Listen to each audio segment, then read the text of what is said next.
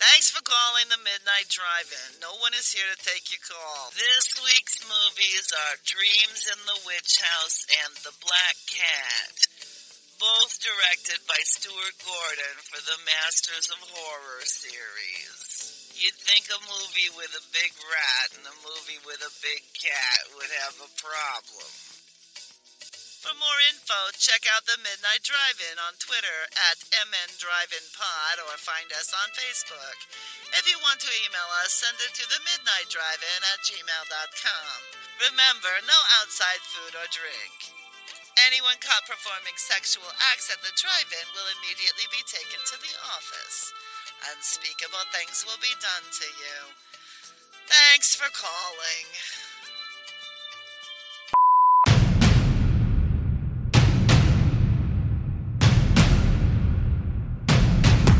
Drive away your worries and cares at this drive-in theater. That's why, to familiarize you with the movie rating symbols which will be used by this theater, we present the following guide for parents and young people. X, no one under 17 admitted. No, uh, uh, just kicked a child in the face. I don't know. Somehow, you guys talk about kicking a child in the face is way less upsetting than the GIFs you were sending earlier. So. I can hear. You just type weird into the GIF bar and you just just look at what comes up. All right, now I know not to do that. Ah, come on, it's great. So Noah, how was your trip? It was delightful. I love how little he clearly cares. It rained. I mean, it, it it rained the last day we were there, but besides that, like it was mid 80s all week. It's real nice. Went and played some mini golf. I love mini golf. So Ugh, too hot. You love, wait, you love mini golf? Oh, it's one of my like favorite things in the world. Really? Yeah.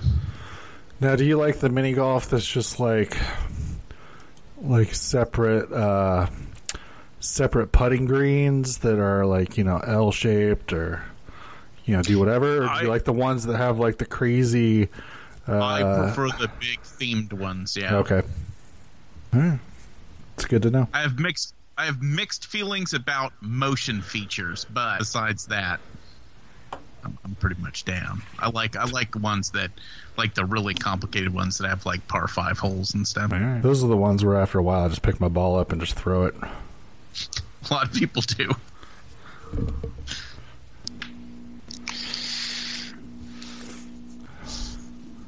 How was uh, Halloween Horror Nights? Uh, it was good, although I don't I don't know what was up with it. So the last time I went, they had lots and lots of cool street stuff and not a lot of the haunted houses. And this year was the exact opposite. They didn't have very much street stuff, and there was like 25 haunted houses.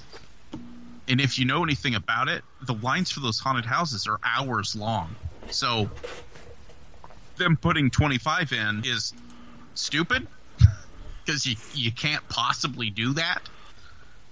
I mean, just- we did. Just two- makes people come back another day. I, I suppose we did two, and that took most of the night.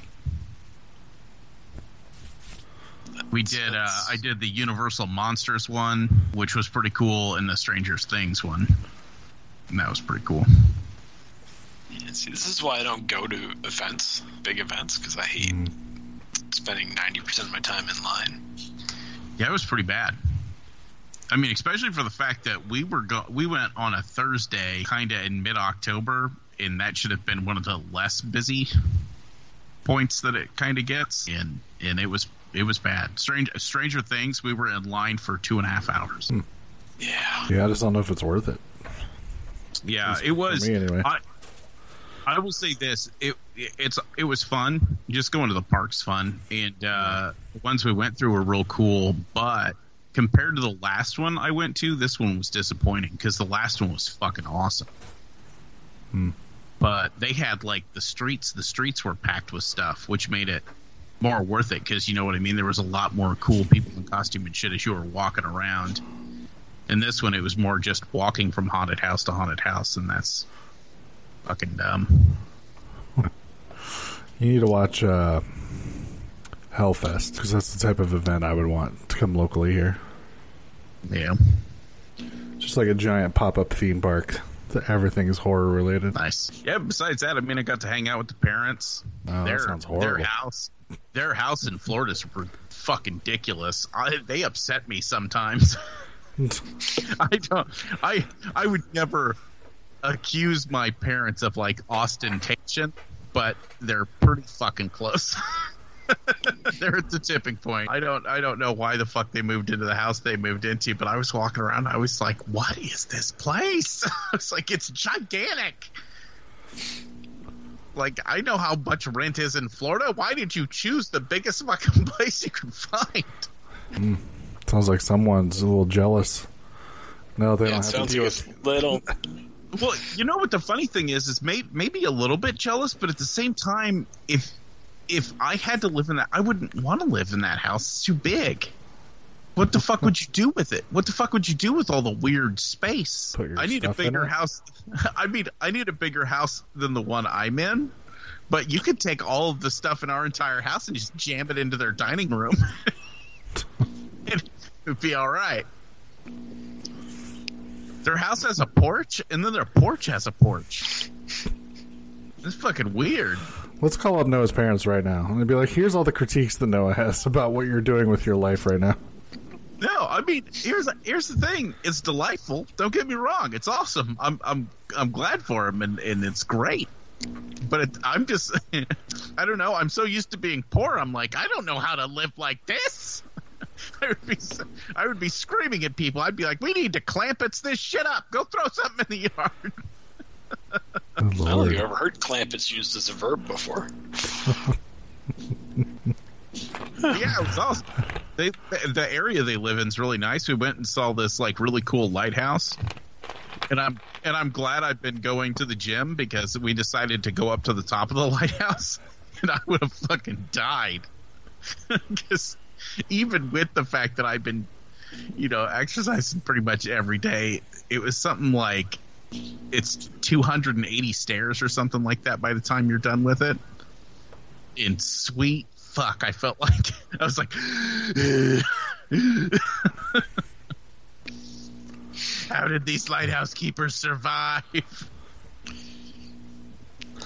They didn't have uh, preservatives in their food. Oh, something like that. What'd you do this week, Doug? Anything fun? Uh, You didn't hike up a lighthouse? I did not hike up any lighthouses. I went to a I went to a corn maze, but it was not a very tall corn maze, and therefore not a very confusing corn maze. Yeah. Um, It's like, oh, it's right over here. yeah. And uh, I don't know. Uh, we actually we did like a, there's a I don't know what you call it, like a colonial village near here, like you know those mm-hmm. old timey villages. They set up a lights display for Halloween, so we went to that, and it was pretty neat. But hmm. that's it. Did Lando enjoy the maze? it- That's it. Did Lando enjoy the maze? Uh, yeah, for the first while, there was like a little game the kids had to play where they found like there was these black cats around, and you had to find them and get a stamp from each one, kind of thing. Hmm. And I think it was a little over his head. So after like the second one, he's like, "All these cats are the same. Why do we keep having to look for them?" and his his older cousins were really into the game, so they were like trying to force him to keep going. Is it weird that whenever you're talking about uh, Canadian colonial village, all I assume is it's like one hut just filled to the brim with beaver pelts for some reason? sure they have a beaver hut, but Is it, is that a thing? no, I don't think they have a beaver hut. Uh, They have, so they have a place you can buy beer about halfway through it, so if you get bored Oh, on your little trip through. But the lineup was really long, so so close by me and really close by Noah, all we have is uh, New Salem, which is supposedly where Abraham Lincoln lived. Yeah, I've been there a few times. It's pretty cool. Yeah. So it's all just like log cabins and shit. yeah. It is terrifying whenever they describe the living conditions that those people were in.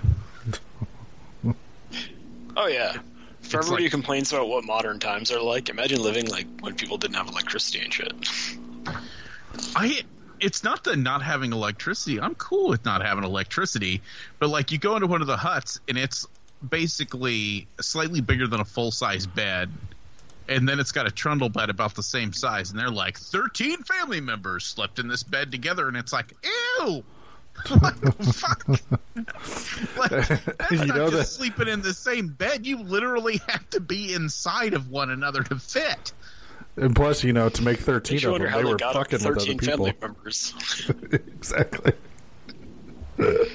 so fucking weird. You know, they were still fucking Oh. in that bed, even though everybody was laying there. Well, and they would talk about they'd be like, you know, they'd have to change out the straw once every three months to get rid of the lice Whoa. and fleas, and it's like Jesus Christ, it's like a prison. Why did these people live here? Yeah. Ugh. Meanwhile, like, I have three people living in my three bedroom home, and we sit around like once a week and talk about how we need a bigger place. it's like we can barely fit a play structure and a trampoline in the backyard at the same time. This is ridiculous. We better upsize. when was the last time we changed the straw in the bed again?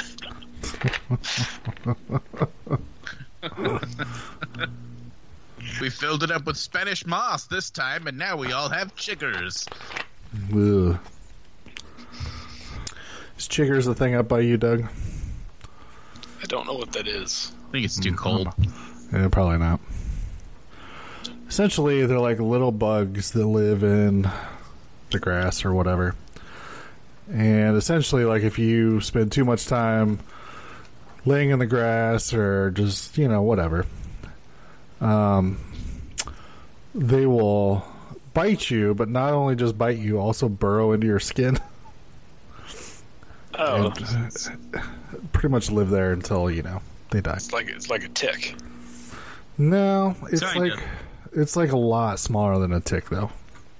Kind of like if if it was a tick, but like a rash instead of a single bug. Mm-hmm. Yeah. Yeah, imagine something maybe a little bit smaller than like a flea. That's about what the size they are.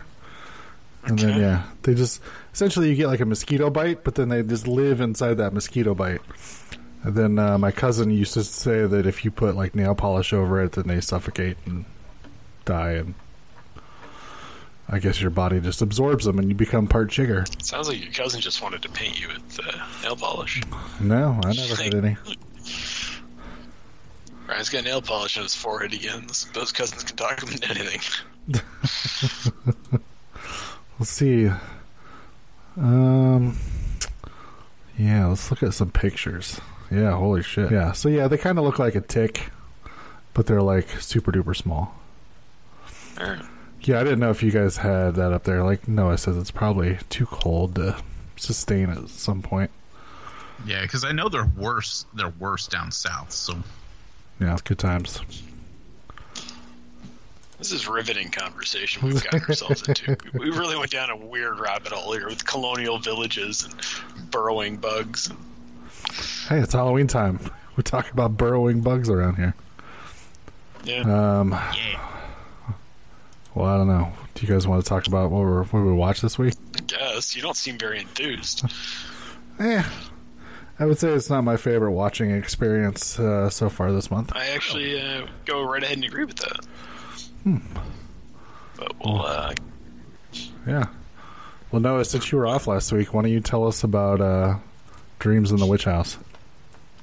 Uh, so Dreams in the Witch House is an adaptation from an H.P. Lovecraft story that has to do with one of his weird Cthulian concepts of sacred geometry, where if things line up at certain angles, weird shit happens. Because, yeah, that's right. Sure, why not? Uh, in this particular case, we have a science witch that's living in a pocket dimension inside of a guy's walls in a boarding house. Uh, and she has a familiar that is a rat with a human face that that like talks weird, and uh, she is slowly uh, using her science magic to uh, to get in this guy's head while he's sleeping, and uh, she wants to make him kill that baby, and he don't kill that baby, so the rat kills that baby. The end. I love how everything's a question in your synopsis. It was a bit of a confusing tale. Yeah. Listen, Uh, when when it comes to Lovecraft and you have to start using terms like sacred geometry, like like explanations go way out the fucking window real fast.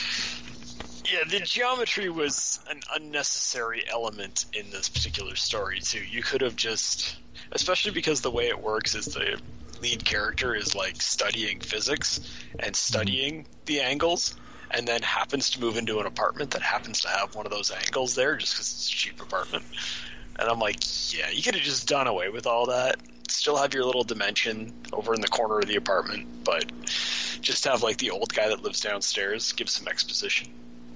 Can Well- even, like, toss in a reference to the angles if you want to be true to the Lovecraft story. But I get I get what they were going for, but the problem is is like uh, in in Lovecraft, there's always the idea of the revelation of uh, secret knowledge leading to you know downfall and all that.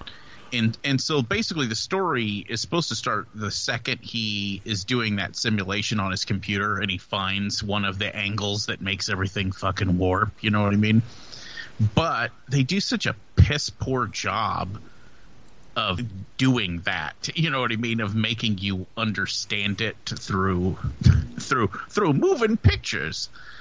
That, wait, so uh, are you trying to explain to me that the angle kind of like came to life because he discovered it through his computer yes, yeah, it's the it's the fact that he knows it is a thing that can happen that that sets in motion the fact that it it does happen. Does that does that make sense? It's it's hard to explain. Well, no, running- it- I, I, I understand what you're saying, but in the context of this film, like the old guy downstairs reveals that basically the same thing happened to him when he first moved into the apartment, and correct.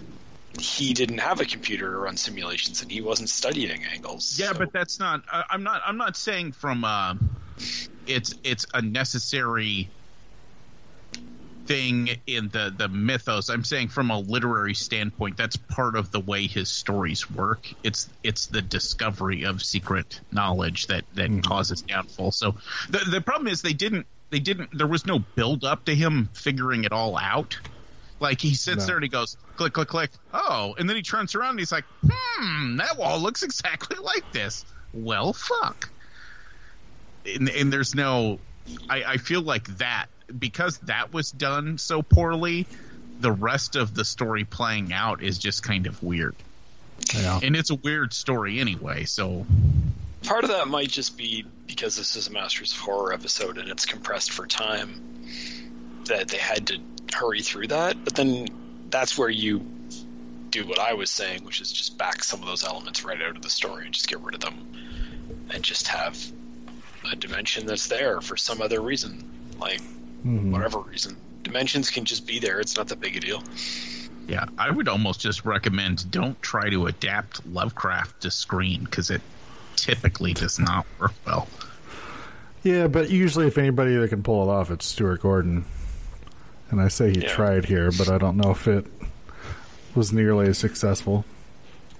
because I think the the core story of like this dimension that kind of exists within his wall, and it had possessed some guy previously and caused him to commit these murders, and now it's trying to cause him to do the same thing, and he's developing a relationship with the neighbor, and then of course it's going to be the neighbor's kid that he's supposed to kill, and it's like, oh, that could be interesting. And there, the element that I thought was kind of just not explored enough was the element of like him trying to decide whether anything is going on or whether it's all just these dreams and stuff like that. And I'm like, you could have explored all that stuff and done something mm-hmm. interesting with it. And instead, they, I think they spent too much time on trying to.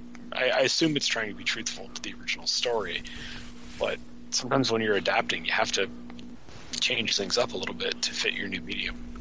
And mm-hmm. I just I, I feel like yeah, like if there had been more time spent on him, like because we get those weird things where he like at one point he sleepwalks when he's supposed to be babysitting and he locks himself out of the apartment, and we don't know whether he really like was asleep or whether he was being possessed in some way. And if there'd been more elements like that, I would have been more engaged with the story. Instead, it was more like uh, I, I don't know. Everything just kind of felt like it was just moving along, and I wasn't that interested in what was happening. Yeah. Yeah. They do they do a I piss poor job of building up to stuff. Yeah, they don't. They don't really. Yeah, I don't know. Like you said, they don't really build up to anything. It just sort of happens. Like Right, suddenly like- out of nowhere, he's sleepwalking, and it's like, oh, is that a thing? I guess. No, don't know. Well, yeah, it's yeah, pretty much the first the first encounter with the witch, we find out that she can basically 100% take control of it, and you're like, okay, Yeah. well he's fucked then, like, Yeah, because she can just wait till you fall asleep and fucking Freddy you, like you're fucked. Like, Yeah, and the thing with that is like you could like sleepwalking is a genuinely terrifying thing. If I don't know if you guys have ever had incidents of sleepwalking, but you know when you wake up somewhere and you don't remember how you got there, and you realize you were asleep last time you remember anything else happening, it's like it's creepy, and you could play that up here, but they just kind of choose not to. They kind of brush it hmm. away. And it all becomes about him like trying to explain that he didn't intentionally leave the baby alone and stuff like that. But yeah, yeah. It's almost like they focus too much on the relationship between him and her, when they should be focusing Yeah. more on all the shit that's happening to him. Right. And again, like I think if you yeah scale back like the interactions with the landlord that are essentially pointless, scale back the stuff about her, you know, possibly getting evicted. It's like who cares? We only have an mm-hmm. hour with these characters max. We, do we You really could- need a subplot where she's trying to find a job so she doesn't get evicted? Is it is that need to be there at all? Yeah, you could even evi- uh, get rid of the the neighbor stuff, like the old man, because that never really pays off for anything. There's like a couple Uh, pieces of ex. Pay- there's a couple pieces of exposition, but I mean, there's nothing like Yeah. like uh, there's no big reveal or anything by the end of the movie. It's just sort of there. Again, though, I think if, if they had done a better job of playing up the, you know, is are the is he having nightmares or is he being possessed angle, then I think having the old man there would have been more important. And I think it mm-hmm. would have played better too when he finally discovers like the bones and stuff in behind the wall. Hmm. And you're like, oh shit! Like the old man actually did like murder babies and tuck them in behind this wall years ago. Hmm. But I, I guess at, at that point, without the mystery element working, it's like, yeah, there's you had to put the bones somewhere. I guess behind that wall makes as much sense as anything. So, just moving on. Yeah, I feel like the other thing they fail at is these I th- these stories always work best if at the end there's the question of well maybe he's crazy or Yeah. You know maybe there really was a witch. In this one, I mean they the end they pour it on real thick to make sure that they're like no no there's a rat with a face and and a witch. Yeah. God damn it. it's straight up a doctor and an orderly saw the the rat with the face run out of the room. Yeah. Right. Because that guy comes in and he's like, "Hey, some of these skeletons are 30 years old," and you're like, oh, "Okay, so that guy actually is a killer." And they're like, "And some of them are 200 years old." You're like, "Well, god damn it!" Now, like, you didn't need to go that far. There was also the element of when they start saying things are 200 years old and they refer to that house as being 300 years old, and I'm like, that house isn't 300 years old. It's old, but it's not 300 years old. Like, No, some of that stuff just felt really corny when they said it out loud, and I'm like, maybe that plays differently in a book where you can't physically see the house and physically make judgments, but mm-hmm. Yeah, I would say Oh. another another problem is some of the acting in this is god awful. well, I don't know if I had that much of a problem with it, except for the landlord I noticed was not a Land- Landlord's bad. The librarian at the college was really fucking bad. Yeah, she was not. they're good. very minor characters. Who let you in here? Oh, the Necronomicon. no one's allowed to read it. That's why we have it in a library. Uh, like you didn't even need to say. Necronomicons. You, yeah, you didn't even need to say the name of the book. Like, They really almost just like they used like uh, a Necronomicon you could buy. It would have like the as seen in the Evil Dead little sticker on it. You had to take that sticker off before you use the prop in your movie. yeah. Uh, I will say, uh, for all our complaints about the ending, I sure am glad we got to watch the rat eat its way out of that guy because that was probably the highlight of this whole thing for me. Was just watching that. Like that is pretty cool. I, I, I mean- agree that it's making the story worse, but I still want to see it. All the all the bloody bits are pretty good. Yeah. hmm And even the stuff with like the when the witch shows up in like she's in like the young hot form, and then as they're like going at it, she's like turns old. I'm like that was relatively effective scene. hmm You know, Yeah. although I there were a lot of individual scenes in this movie that worked. It was just the flow of it that was the problem. Yeah. Yeah, I, I mean, feel like. Eh, don't you guys feel like they maybe should have saved the close up of the rat's face for the end For later, instead of yeah. doing it like Yeah. through the whole thing? Right? Hey, hey, hey, hey, Walter. He sounds like Beavis. Why does he sound like Beavis? That's that's a good question. They don't address why he talks like Beavis, but I mean, if he's only coming out every thirty years to kill a baby, then he's got to do something with his spare time. I guess he watches MTV. Yeah, it just it seems like they could have pulled back on some stuff, and it would have been more successful. Which is weird to say for a Masters of Horror episode, Yeah, since they're kind of allowed to just you know do whatever. yeah. It's it's weirdly, it's just it's um, it's Stuart Gordon. That's what gave me hopes for this because I kind of remembered not liking it when it aired, and I'm you know it's been a long time, so I'm like, yeah, maybe I'm just misremembering or whatever. But I think a lot of my problems are the same. Is it's like the rat guy, you spend too much time on him, he starts to feel cheesy instead of like genuinely horrifying, and just the story isn't particularly engaging. So even though it's like you know there are some interesting visuals and some interesting scenes that go on, it's, I'm not I don't care what comes next, kind of thing. Mm-hmm. Yeah, I remember enjoying it. I think when I first saw it, but uh, not so much this time around. I also think it's the wrong length. Like it could benefit from either way. It could benefit from being a shorter film or a longer film. they kind of put it in the middle ground, and that just doesn't work. You know, because if if you spent more time like developing the relationships and kind of like letting him slowly kind of lose his shit, that would have been better. hmm Or if you would have just snapped to everything and kind of cut out all the bullshit, it would have been better. Instead, you just kind of got meh all the way through.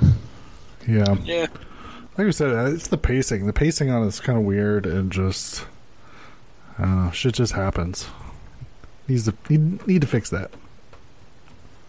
I mean there were some stuff that was just weird that I don't know if pacing like pacing wouldn't fix the idea that when he, he decides it's time to go to another dimension, he gets a hammer and physically breaks down a wall and crawls through it. I'm like that. That just doesn't work, and I don't know if that's directly from the original story or not. But it seems like something that would go better in a book.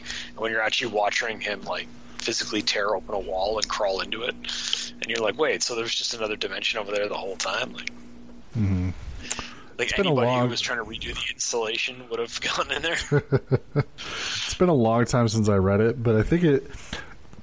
I think the story is more. Uh, they focus on the weird geometry stuff, but I think it's more about a witch visiting him while he sleeps in that room more than him like trying to figure out what's going on. It's not. It's not one of the uh, the Lovecraft stuff I like the most. Is all the uh, I like fish people stuff and uh, Mhm. in his dreamland stuff, and that's that's about it. Like the rest of it, I feel like it all gets so convoluted and weird sometimes that it's almost too much. Well, this story was convoluted and weird, so maybe it was a great adaptation. Uh, all right. Well, anything else about Dreams in the Witch House? It's okay. Yeah, like it's not. I think I feel like we've been bad mouthing it for several minutes here, and it's just like it's not that bad. It's just not that good either. Now that mm-hmm. it's something is like again, if you were just watching an anthology TV series once a week and this came on, I wouldn't stop watching the show. But would I mm-hmm. recommend somebody who's never seen Masters of Horror go back and check this one out? Like, no, there are better ones. Well, if I was recommending somebody to go back and watch Masters of Horror, my recommendation would be to watch all two seasons. Goddamn it! in in order, you pieces of shit.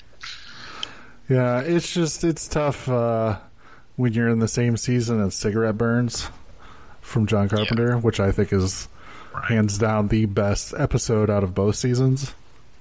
In in inarguably. Yeah. So it's unfortunate.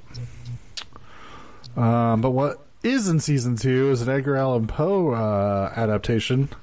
So, Doug, do you want to tell us about Black Cat? Um, I guess.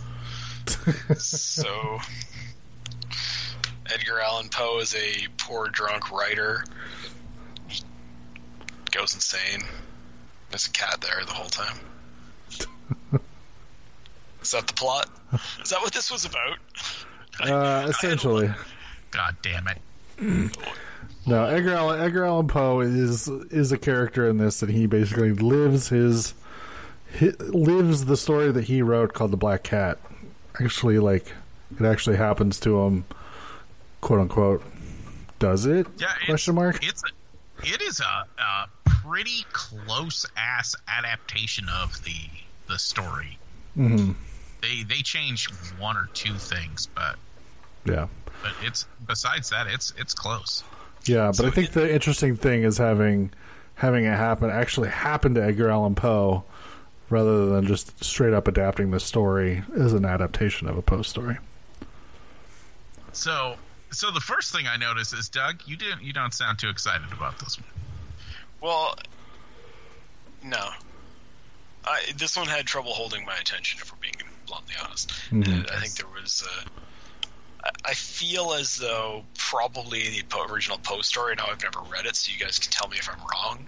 Mm-hmm. But was the main character acting a lot less like Charlie Chaplin than the main character in this one does? Because this guy was doing straight up comedy bits at the beginning, and I'm like, why is he? And then, well, it's not even that. It's he's doing straight up comedy bits, getting thrown out of the bar like he's fucking DJ Jazzy Jeff, and you just pissed off Uncle Phil. and that's that thing he fucking does where he like Uh. he like he does the thing where he's like places bets. What what does he do? He's like, oh, I bet you I can stand on one finger, and he's like, just show me where you want me to stand. And when the guy puts his finger down, he steps on the guy's finger, but he like stomps on the guy's finger, and you hear the crunching and the breaking. Of, like, are we watching Looney Tunes here? And then they go from that, and they try to go into move into this like psychological drama where things are going wrong, and he's like not understanding if he's going insane and all this. And I'm like, but like I just watched him drunkenly negotiate with a doctor for three minutes. Like, how do I get from that to giving a shit whether he's insane or not? Mhm. I, I found it very problematic. Alright, What- I can see that. What about you, Brian? What's your favorite Um, this one? I think overall, like the presentation is okay, but I think Jeffrey Combs completely steals everything with his adaptation of with his portrayal of Edgar Allan Poe. Um, I thought he was fantastic, but everything else is just all right. That's crazy.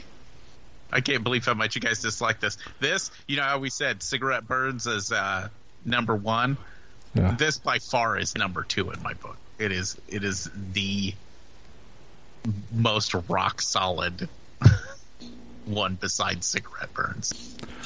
And I Well, don't know. Like I said, I just don't have the problems with it that you guys do. It's it's like three of my favorite things. It's Edgar Allan Poe, Jeffrey Combs, and it's got gory stuff in it. Like I'm good. Um, I did forget how much animal torture is in this in this episode, which was greatly yeah, upsetting. it's intense, and that's straight. That is straight out of the story too. You always forget Oh, yeah. how brutal that particular. It's it's weird. I, I sometimes I do get disappointed with Poe because uh, his his stories are so well written, but a couple of them are are by far not original because he he rips himself off occasionally, and like. The Black Cat is literally like the Telltale Heart and uh, Cask of Amontillado smashed together into Yeah. another story. yeah, he's like, if I put these two together, it's a whole new story.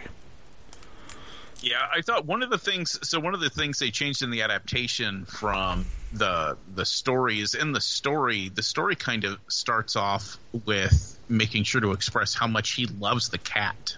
Like that's his cat, and he loves mm-hmm. that cat. and it's his his descent into drunkenness and his turning of abuse onto the cat that like is his undoing if that makes sense. And in this he kind of starts off not liking the cat from the beginning and that's not mm-hmm. it doesn't make the story flow right in in that way. No. Hmm. other than that they cut out they cut out a few weird little details. He hangs the cat in the garden not in the house. And Yeah. there's some shit with him going back to the burnt house and he sees like a shadow of the cat on the wall bum bum bum Yeah, I mean, there's been like a million adaptations of this story. I think they even did one. They did one with Vincent Price and uh, Peter Lorre, and then Vincent Price and Peter Lorre did yet another adaptation of it. But then they just switched roles, which I thought was interesting. But uh, nice yeah, Should we? We got to talk about so the go- some some of the gore effects in this are just fucking over the top, good and cringy at the same time.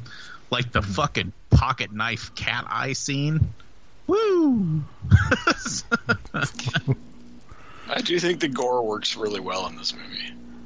yeah, it's real intense. Plus, you know, animal uh, animals getting hurt always tends to get under your skin a little bit, and that scene's just like you're like, no, no, they're not going to show it, are they? Oh fuck, it's a close up. Why? yeah. Again, not one of my favorite moments. They don't hold back at all on the gore, which is nice. Again, my big problem with it was that I was watching a comedy for the first 15 minutes. Hmm. Yeah, they do play up his drunkenness in the beginning. Yeah, I was gonna say I don't get that. I get I, they're. I mean, they. I get that the it's supposed to be semi comedic that he's kind of a drunken lout, but I don't really see the comparison to something like Charlie Chaplin. Even the finger stomping scene kind of makes sense because it's that foreshadowing of the fact that if he's drunk, he's got a mean streak to him. Yeah. Uh, I don't know. That sound effect when he stomped on the guy's finger was like what would have happened if that same joke happened in an airplane movie or something like that. Surely you can't be serious. I refuse to play along with your little game. Uh, How about how about them them consumption scenes, especially the one where she's playing piano and she starts hacking up like fucking gallons of blood. I thought the performance from the lady playing the wife was really good. Like I thought she, she really played it up like she was really sick, and it was it was cringeworthy to see her suffering like that. yeah, that was a Shar, lot of Shar blood. happened to be in the room whenever that happened. She was, you know, she doesn't like that kind of stuff. and she kept looking at the screen, and I wanted to be like, you know, don't look. This goes on for a little while. And that's when you just turn to her and you're like, "This is what you're marrying, baby. Just know, you know what you're signing up for." Yeah, that's a dangerous game. You know, I don't want to play that. Soon you'll have no choice but to be with this forever. Wait, where are you going? Come back. I'm alone. Uh, all right. Well, I guess does anybody else have anything? Anything Um, about uh, Black Cat? like like I said, I really like it. Like like you guys said, Jeffrey Jeffrey Combs' performance in this is like uh, awesome. I actually looked it up after I got done watching this. I was like, I wonder how many awards Jeffrey Combs has has actually won for his acting. Do you know how many it is? Hmm. Very few is the answer. That's not a number. It's not He exact won- enough. He actually won like two uh, in their oh, two of the shitty ones. What are they called? Uh, Oscars? No, no, no, no, not Oscars, not Emmys, not Golden Globes.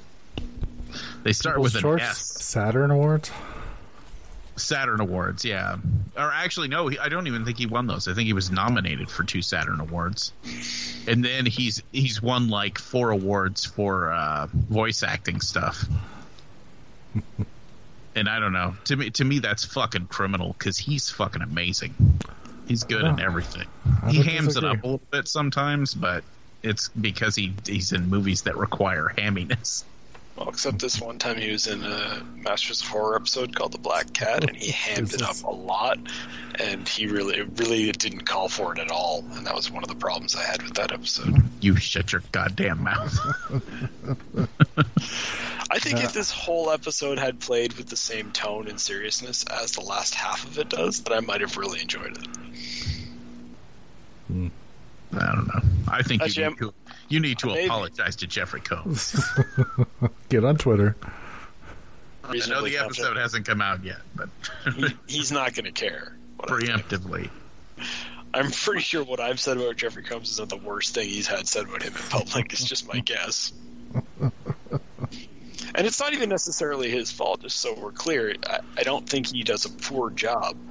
I think he has poor makes poor decisions, and that's on a director to say, no, no, no, that's not the tone we're going for in this movie.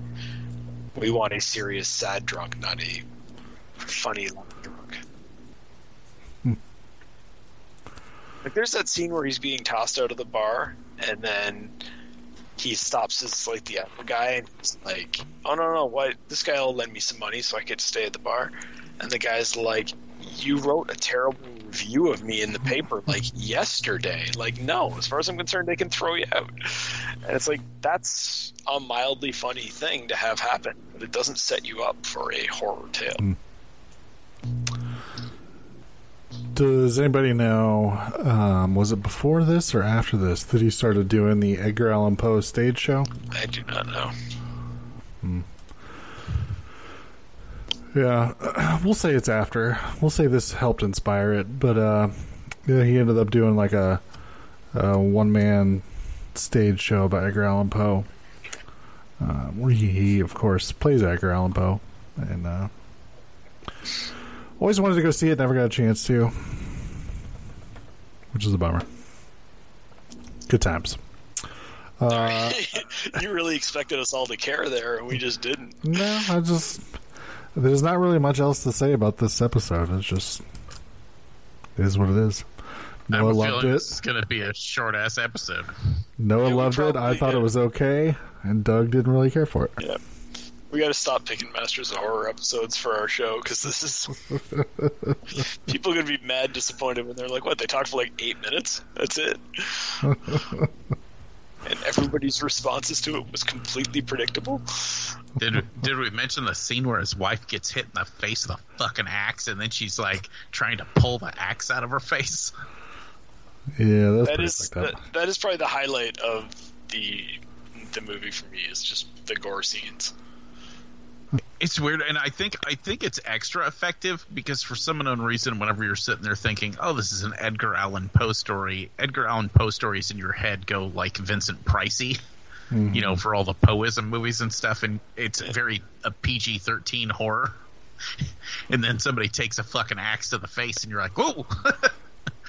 Wasn't ready for it. A lot of blood. A lot of blood. Oh, oh! You can see her face cavity.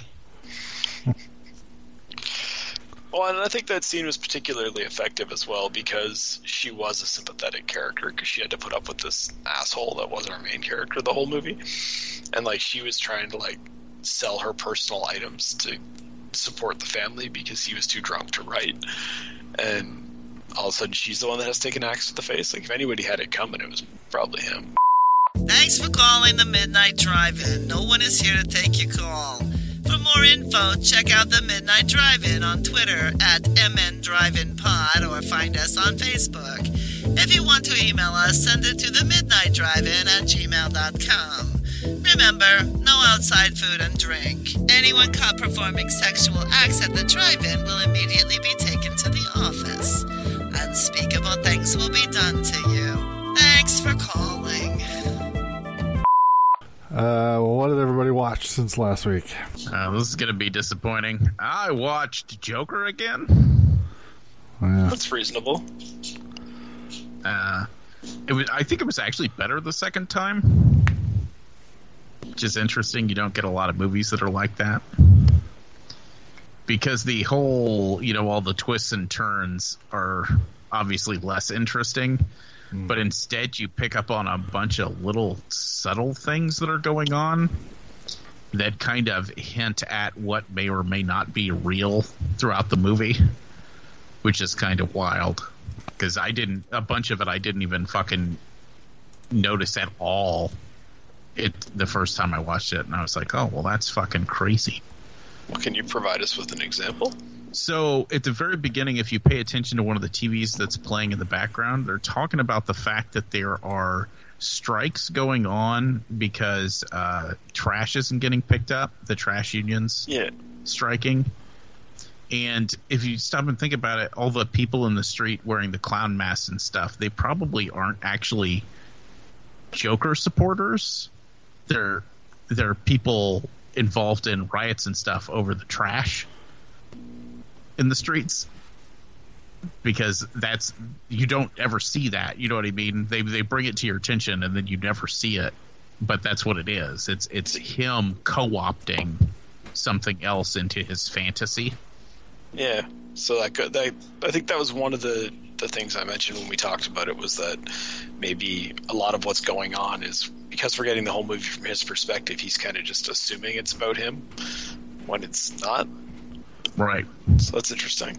Yeah, yeah, it's it's really interesting. Like I said, whenever you rewatch it, because you start to rethink about some of the things that are kind of said throughout the movie, and you're like, oh, okay, I get it.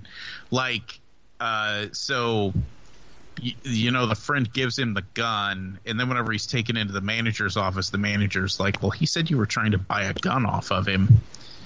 In the in the first time you're watching it, you think you kind of took that at face value and rewatching it you're like you know what? I bet the guy didn't give him the gun. I bet that's another thing that he made up that that didn't happen. He that gun was his. He went and got a gun.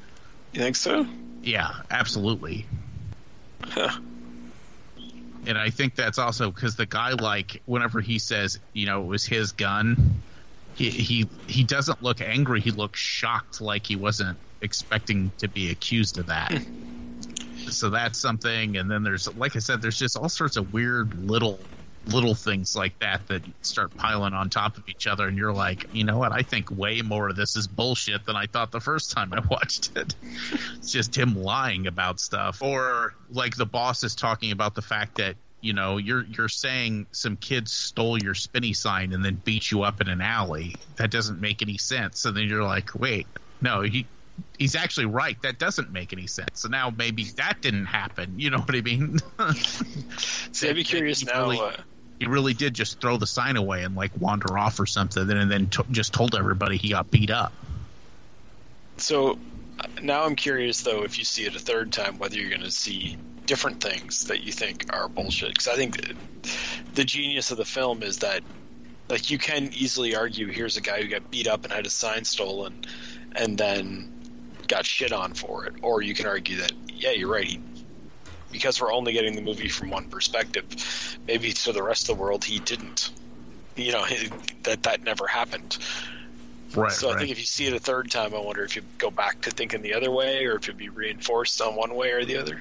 It's- Yeah, yeah. It's just it's just interesting because with the especially with the establishment of the unreliable narrator for more than yeah, and he's unreliable for more than one reason.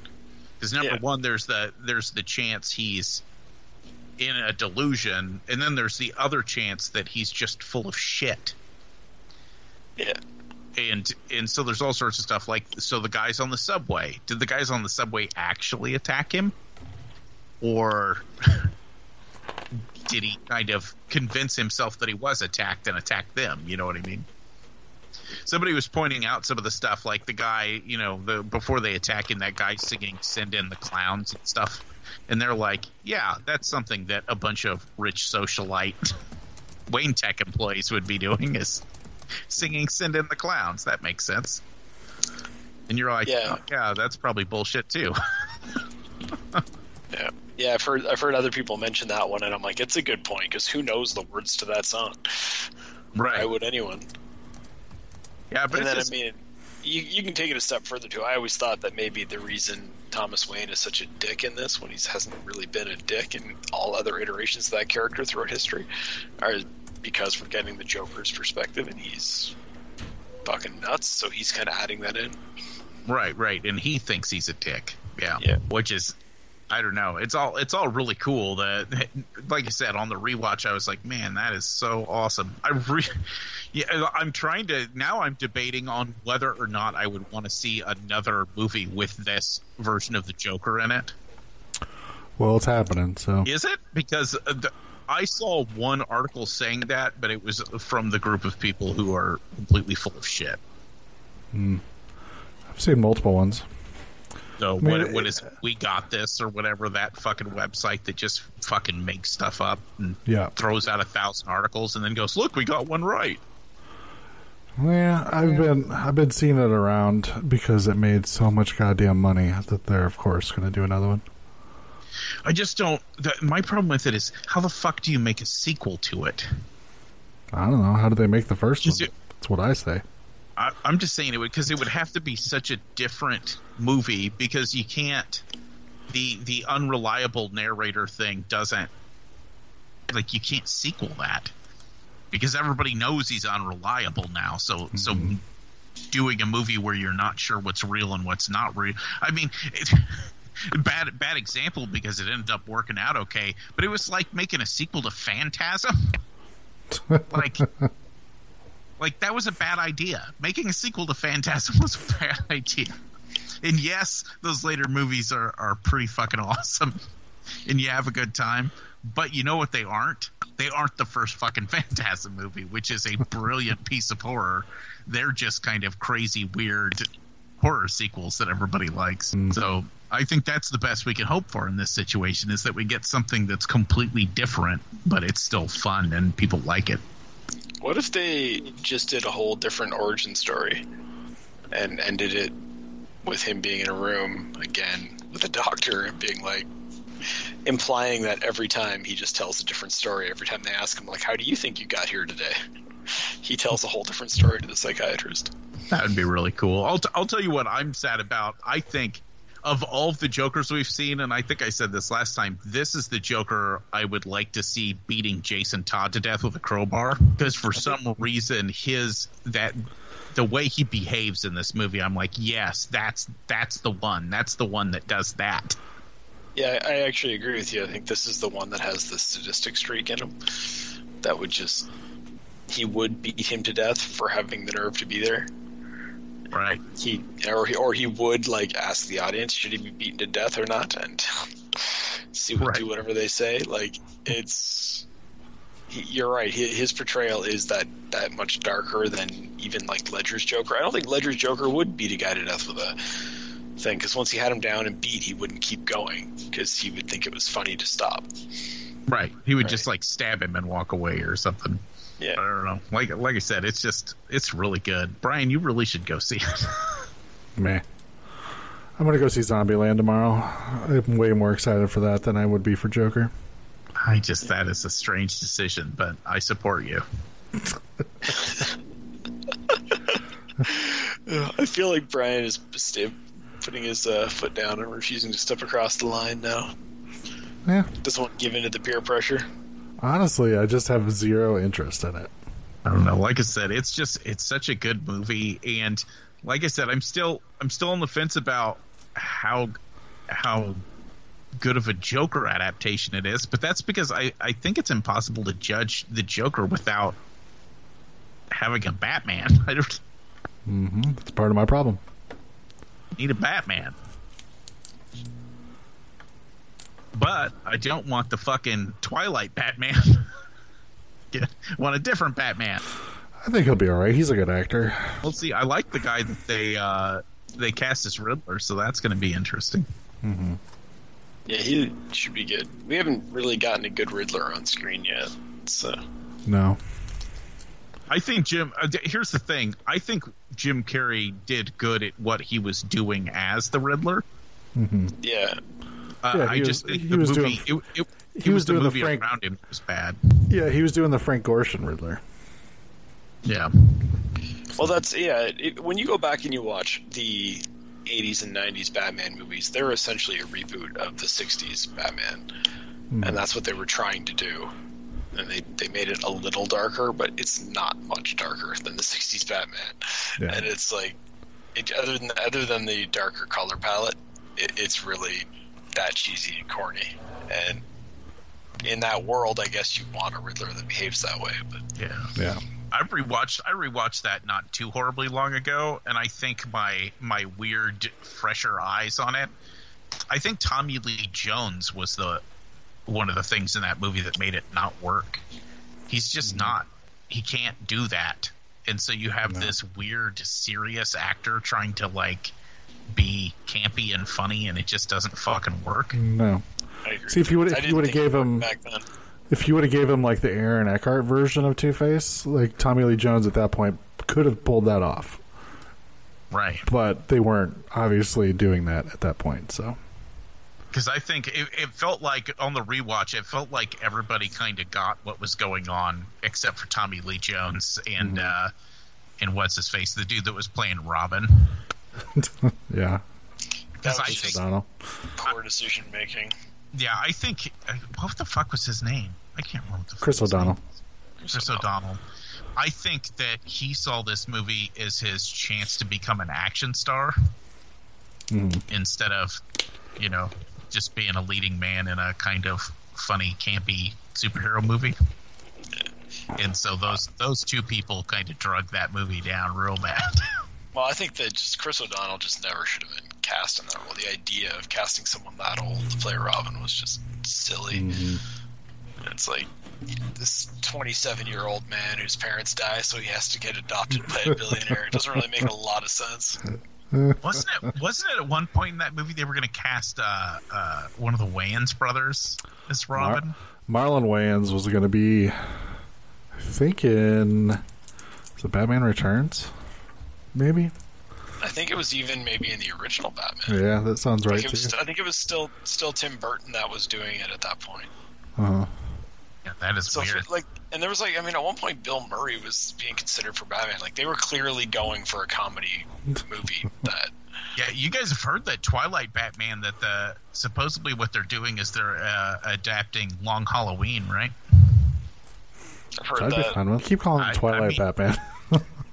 like he is a good actor, sorry- and he Sorry, fucking he's he, he admits he did Twilight Batman. He, he did those movies because I mean, obviously he got paid a lot of money, and then got to he got choose to do whatever he It's wanted right. afterwards. And and here's the problem: I don't give a fuck if he Tom Hanks it up and becomes the greatest actor in the world. He's still going to be fucking Sparkle Batman. I don't give a shit.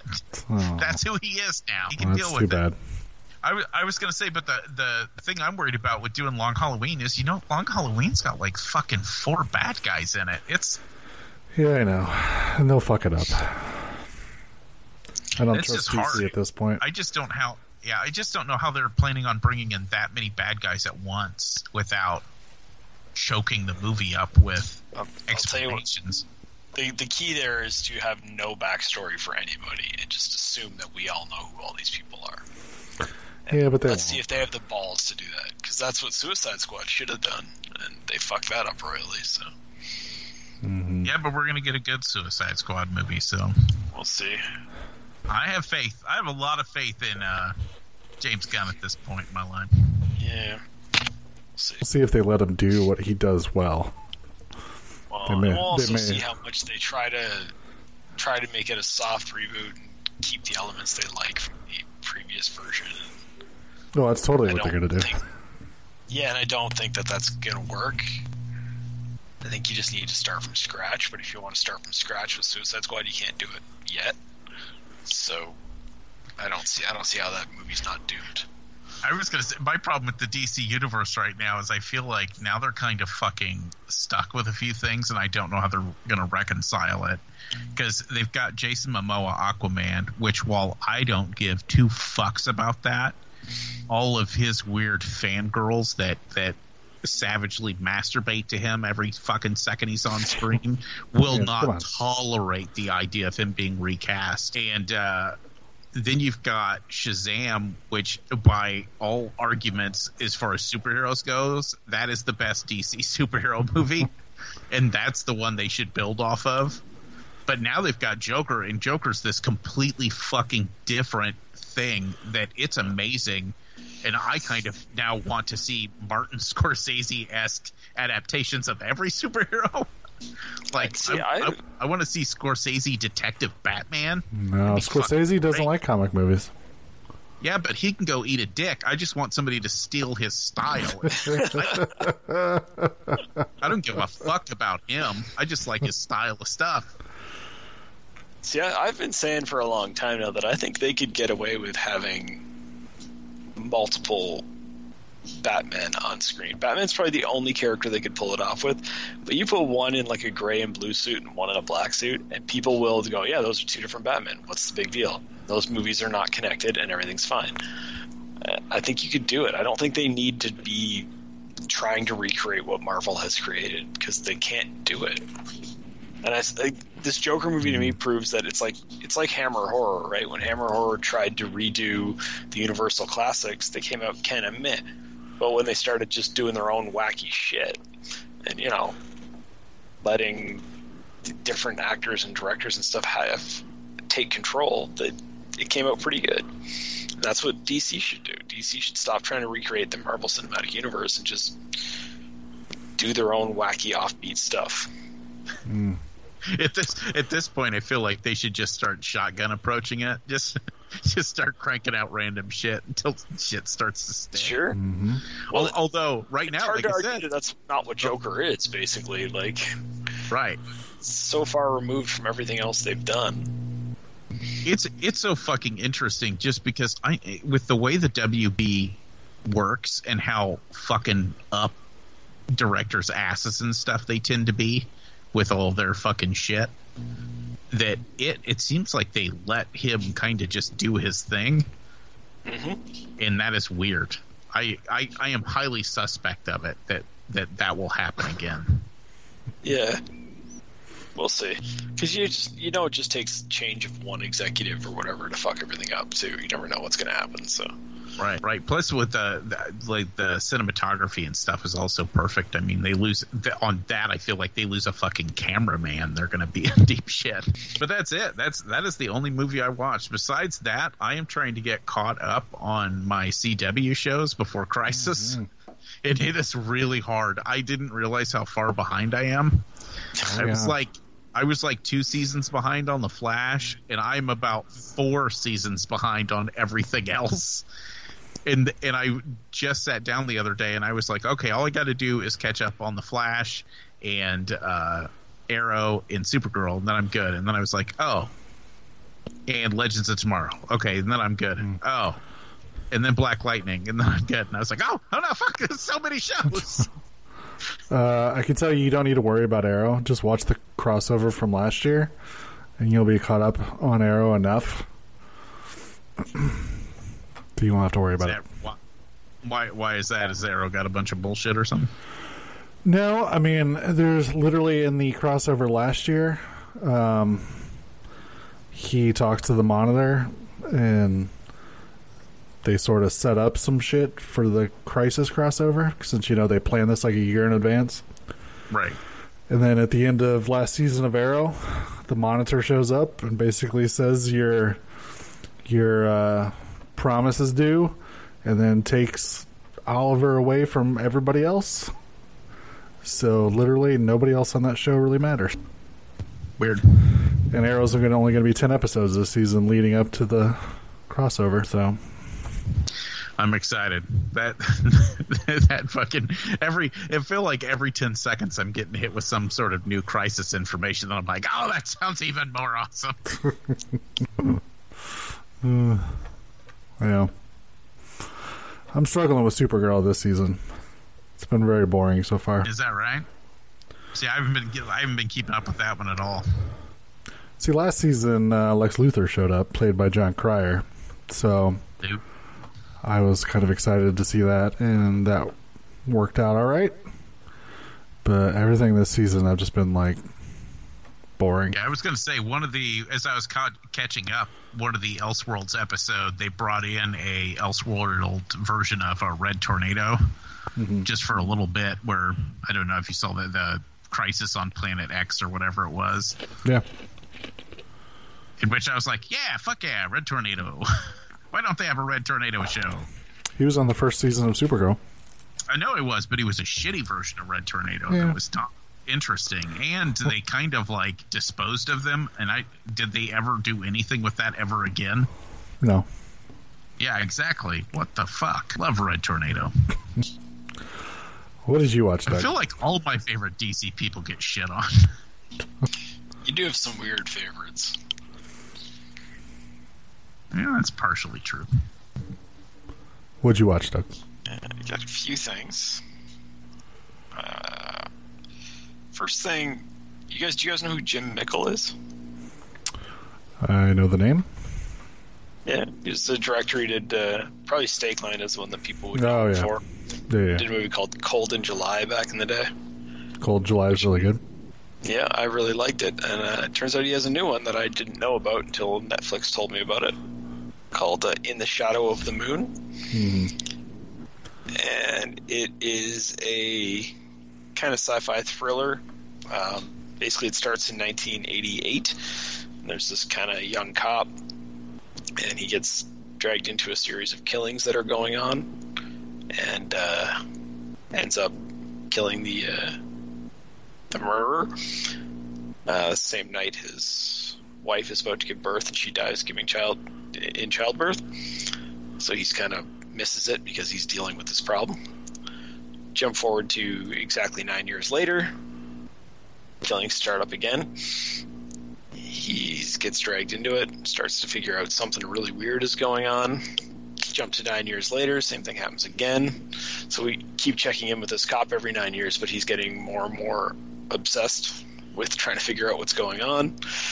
It becomes very clear that there's a time travel element to the uh, to what's going on, and that it's Oh, I didn't know there was time travel element. Now I'm even more excited. yeah. So, see, now that you're getting excited, um, I, Ah, I'm. I'm worried about. No, no, no, yeah. I, I'm gonna I'm gonna hold off spoiling the movie until you see it because I want to discuss it with you.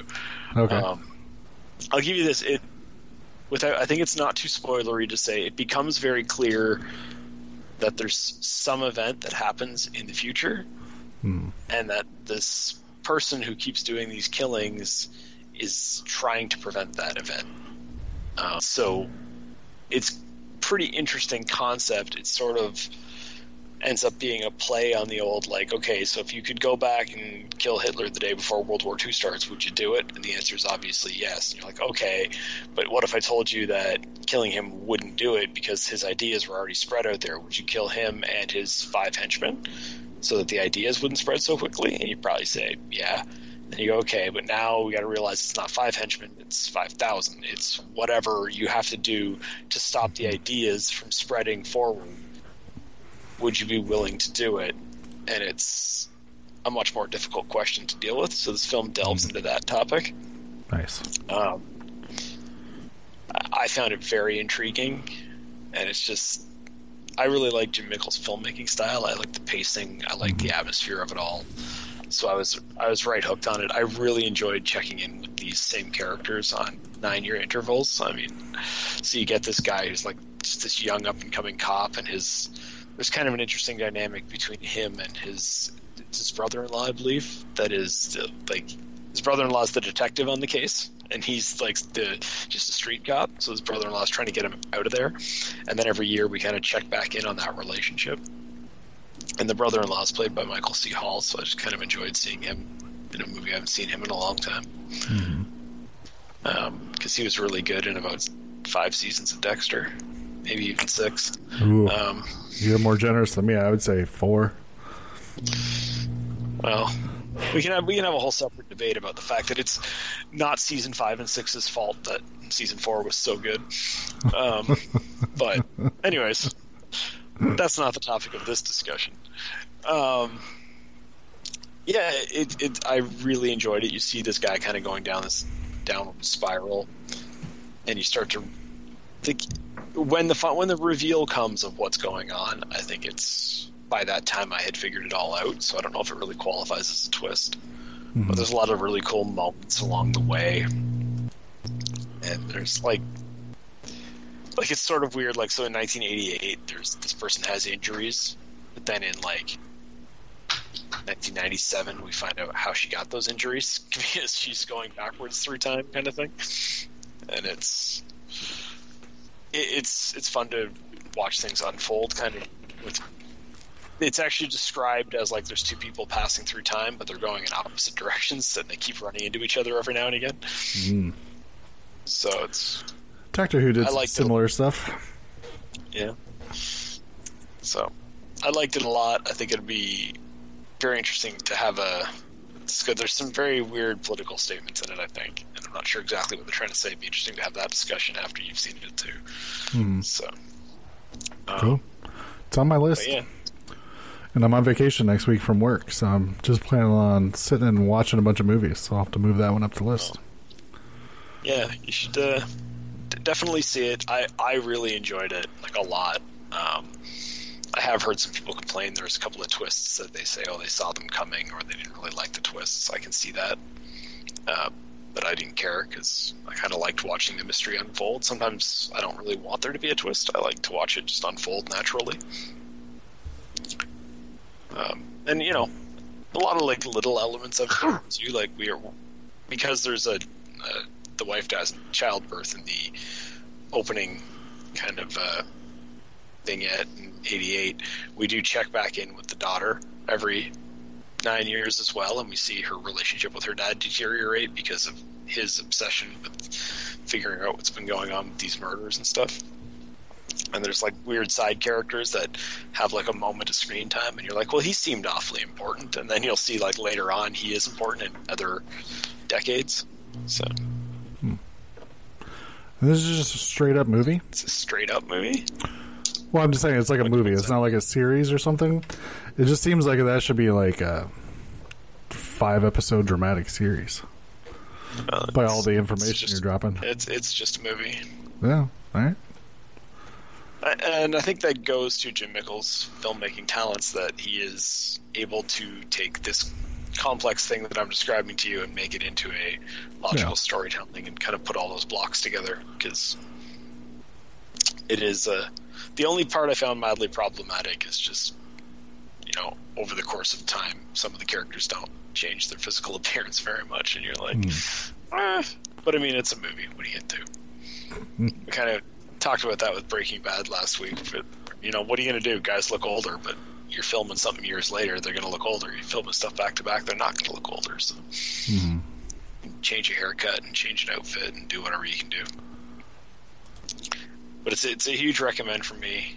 Um, I again, I'm I'm a fan of that director, so I, I'll pr- pretty much watch whatever he puts out. Nice. Uh, speaking of directors I like, but ones that other people might not, I watched uh, Three from Hell, which is the Rob Zombie movie Okay. that I'm sure will be completely non-controversial because everybody has exactly the same feelings about Rob Zombie's filmmaking style. um, you know, I think Devil's Rejects is a masterpiece of horror filmmaking. I really, really love it. I I- very much enjoy that one too. So, Three from Hell is the direct-to-DVD sequel to uh, Devil's Rejects. Put it that way. It's somewhat similar plot-wise. It's clearly just an excuse to get the characters, uh, specifically Baby and Otis, back on screen. But it, I really wanted to see Baby and Otis back on screen, so that made sense to me. It, it made me really sad that Sid wasn't there because, I mean, obviously Captain Spaulding is just an iconic character, and taking him out of any story is going to be damaging. But I really didn't like the new guy they got to replace it. hmm They have like this other guy show up, um, and he's he's the half brother of Otis and Baby that just they forgot to mention in the first two movies. And he shows up and helps Otis get out of jail, and um, basically he's there so Otis has somebody to argue with the whole time. So you get to watch Bill Moseley doing his thing, which is great. But he's playing off of a guy I don't like that much. He feels like sort of like a low rent version hmm kind of like what what Otis Driftwood would have been if they hadn't found Bill Moseley to fill that role. Um, and especially because he's standing there right beside Bill Moseley, it's like, yeah, you just you, you just aren't able to keep up with him. And that's not really your fault because Bill Moseley's great, hmm but uh, it's problematic. Um, yeah, I, I, I liked what they did too. They did uh, so sort of the first I don't know ten minutes of the movie is a mini like fake documentary, which is just getting us caught up to where we are now. So rather than trying to trying to story wise explain everything that happened, they just literally have like talking heads and stuff, letting you know.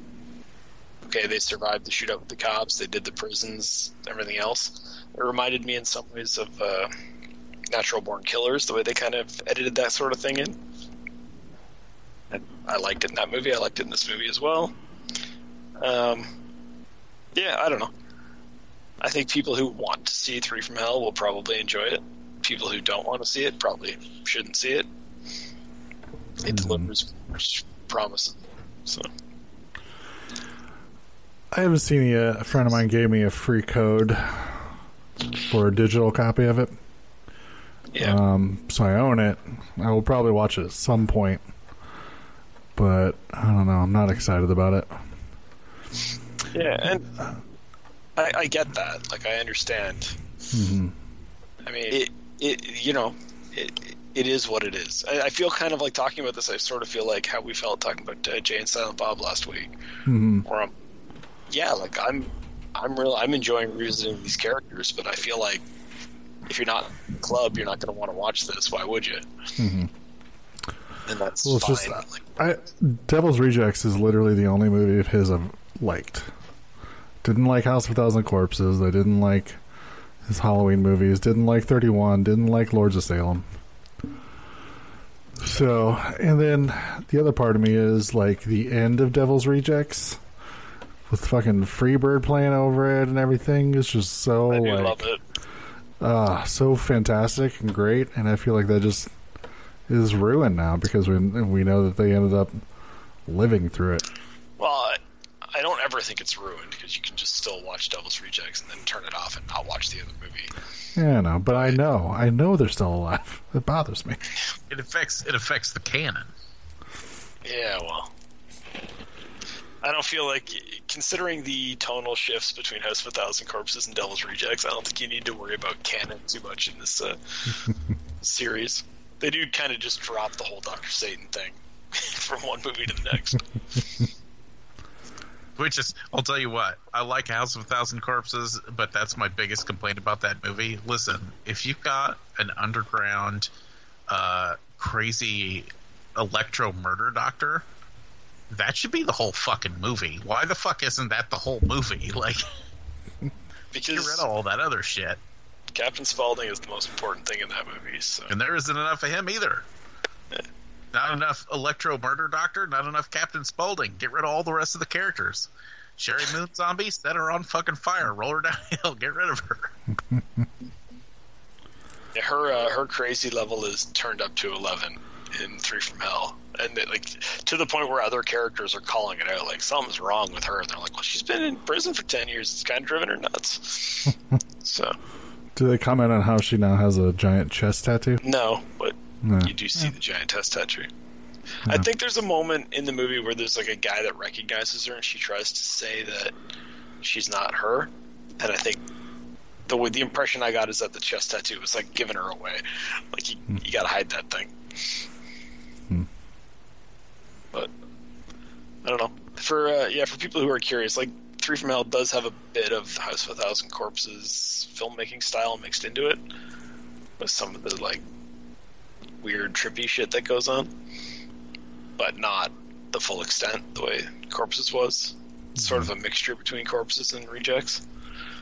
So m- more heavily leans on the Rejects side of things.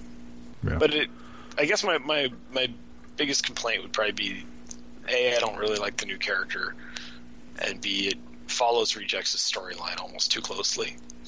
You have a mm-hmm. scene with them in a room with a group of people who've been kidnapped. You have them escaping the authorities at the beginning of the movie, kind of getting away, heading somewhere, getting ambushed, which is. I mean, I don't think I'm giving anything away. I think it's all pretty predictable, but it felt very much like a retread. Hmm. I'll watch it at some point. Like I said, not uh, not excited about it though. Yeah, and I mean, if you watch it and come back and say you didn't like it, I won't be that surprised. No. Again, I, I feel like like I I enjoy Sheri Moon Zombie specifically in this trilogy of films. Don't won't really defend her acting in other things. I think she's tolerable for low budget horror, but not. But I like the baby character. I love Otis Driftwood. I think he's great. Um, and I think the, the way he behaves is consistent with the character they've created in the previous films, so I'm fine with it. I just kind of like checking in on him, watching Cool. him break out of jail and kill some people. and the only other thing I watched was the episode of Creepshow that I hadn't gotten around to yet last week. Hmm. So have you seen it yet? Uh, I watched episodes three and four. Episode five is waiting for me. Yeah. So I'm four is the one I watched this week. Okay. Um, but I don't know if you want to if you want to get into three first or Sure. Which one was three? so three had the the, the trick or treating kids that were already dead. Oh it was yeah. very obvious that they were already dead. Mhm. And then the guy in the suitcase. Yeah, yeah. That one was pretty decent, I guess. I like the story of the one with the kids. I just don't think the execution was pulled off very well. I I felt it felt very like uh, tropey, but I enjoyed that aspect of it. Like I just liked the idea that we're just, we're just telling like our own version of this like really typical Halloween story. Um, we'll get to that with episode four. There's another story there, and you're like, oh yeah, you're just doing this now. Okay. I kind of like when anthologies include that. Yeah. Like I said, I, I thought the story was good. It just the execution overall, I was like, this is not not done super well. Okay. What did you think of the guy stuffed into a suitcase for an entire Uh, episode of a show, spitting coins out of his mouth? Uh, that one's fucked up, and I really enjoyed it. I didn't think I was going to when it started, and I'm just like, well, this is weird. I don't think I like this. But then by the end of it, I was like, that was fantastic. Yeah, that is just. It's weirdly comedic and terribly dark at the same time, and I enjoyed that a lot about it. Because, like, I forget the exact way it's described, but it's pretty much you hurt this guy, and then coins pop out of his mouth if he's in enough pain. And they just keep finding new and fun ways to hurt him because they just want more of them gold, gold coins. But he's already like chopped up and stuffed in a suitcase at the beginning of the episode. So fucked up. Yeah, so weird. My Amanda came home right as they were starting to like torture him. And she's just like, "What the fuck?" She's like, "What are they? They they capture like a djinn or something?" And I'm like, "Well, I mean, they haven't full out said it, but yeah, pretty much." Yeah, yeah. That was that was really fun to watch. Hmm. It was better than it should have been. And then yeah, it got really dark at the end. All right, so it sounds like episode three you're kind of man though overall because the, you're one and one basically. Pretty much 50-50. Yeah. What about episode four? Because it follows the same format of one like typical traditional Halloween story and then one more fucked up Well- story. Yeah, the first story is the Scarecrow story. Yeah. and I'm a big fan of scarecrow stories, so I rather enjoyed this one. Um, had a couple slow parts, but I mean, I mean, seeing a a weird ass looking scarecrow chase down uh, people was enjoyable. Yeah. You like the fact the kid's name was Harold and the Scarecrow Of from Scary course. Stories Telling the Dark is named Harold. I love that little, like, it just made me laugh. I'm like, okay, like, and it, it almost feels like it's their way of like letting the audience know, like, yeah, we know what we're doing here. Like, don't you don't have to point it out. Yeah, yeah. It- that it felt- every time every time they said Harold, I'm like, wait, are they talking about the scarecrow? No. I thought I thought the uh, it was maybe like the most creep showy yet of any of the episodes. Yeah. Like it had like it had the like you know here's the scarecrow alive and was it the kid finds the note and that's when we get the flashback and we hear we see the whole origin story told in flashback. followed by like kind of the delusion back to modern times, and then he just ends up using the scarecrow to defend him from his like big brother that's bullying. Mm-hmm. Yeah, Um, like it felt very Creepshow to me. I liked it a lot. it was good. And then the And, other uh, one was uh, oh the my better half or whatever. Uh, I thought that one was all right. wasn't uh, super great. No, I liked it a lot actually. I, I think I'm way more into Creepshow than you are. I think that's what we're getting New Year's. I think you can disassemble Creepshow segments and probably make a pretty good version that I like, but it's Yeah. like half half the length of uh, of of what the actual show is. yeah, I don't know. I I enjoyed like I thought uh, what's the actress's name? Tricia Helfer. Yeah.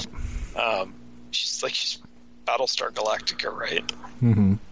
Which I've never seen an episode of. Me neither. but uh, like I, I know her as a face. She's, I've seen her at conventions, and I know that like other geeks think she's impressive. But I had no idea what I was getting involved with when she showed up, and she, I think, is quite good in this role. She plays up the camp just enough. And I thought some of the stuff where like once there is a dead body sitting there. And you see the eyes kind of keep popping open and things like that. I thought that was pretty effective. Hmm. I liked it a lot. And then, of course, like when she gets smushed at the end, I was like, "Yep, that's awesome." I thought the gore was great in this episode.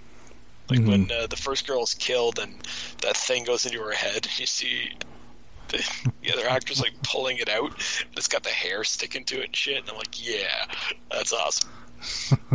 Yeah, uh, some of the visuals are pretty good, like where the eyes would just open and look straight at her Yeah, and stuff. But uh, I don't know.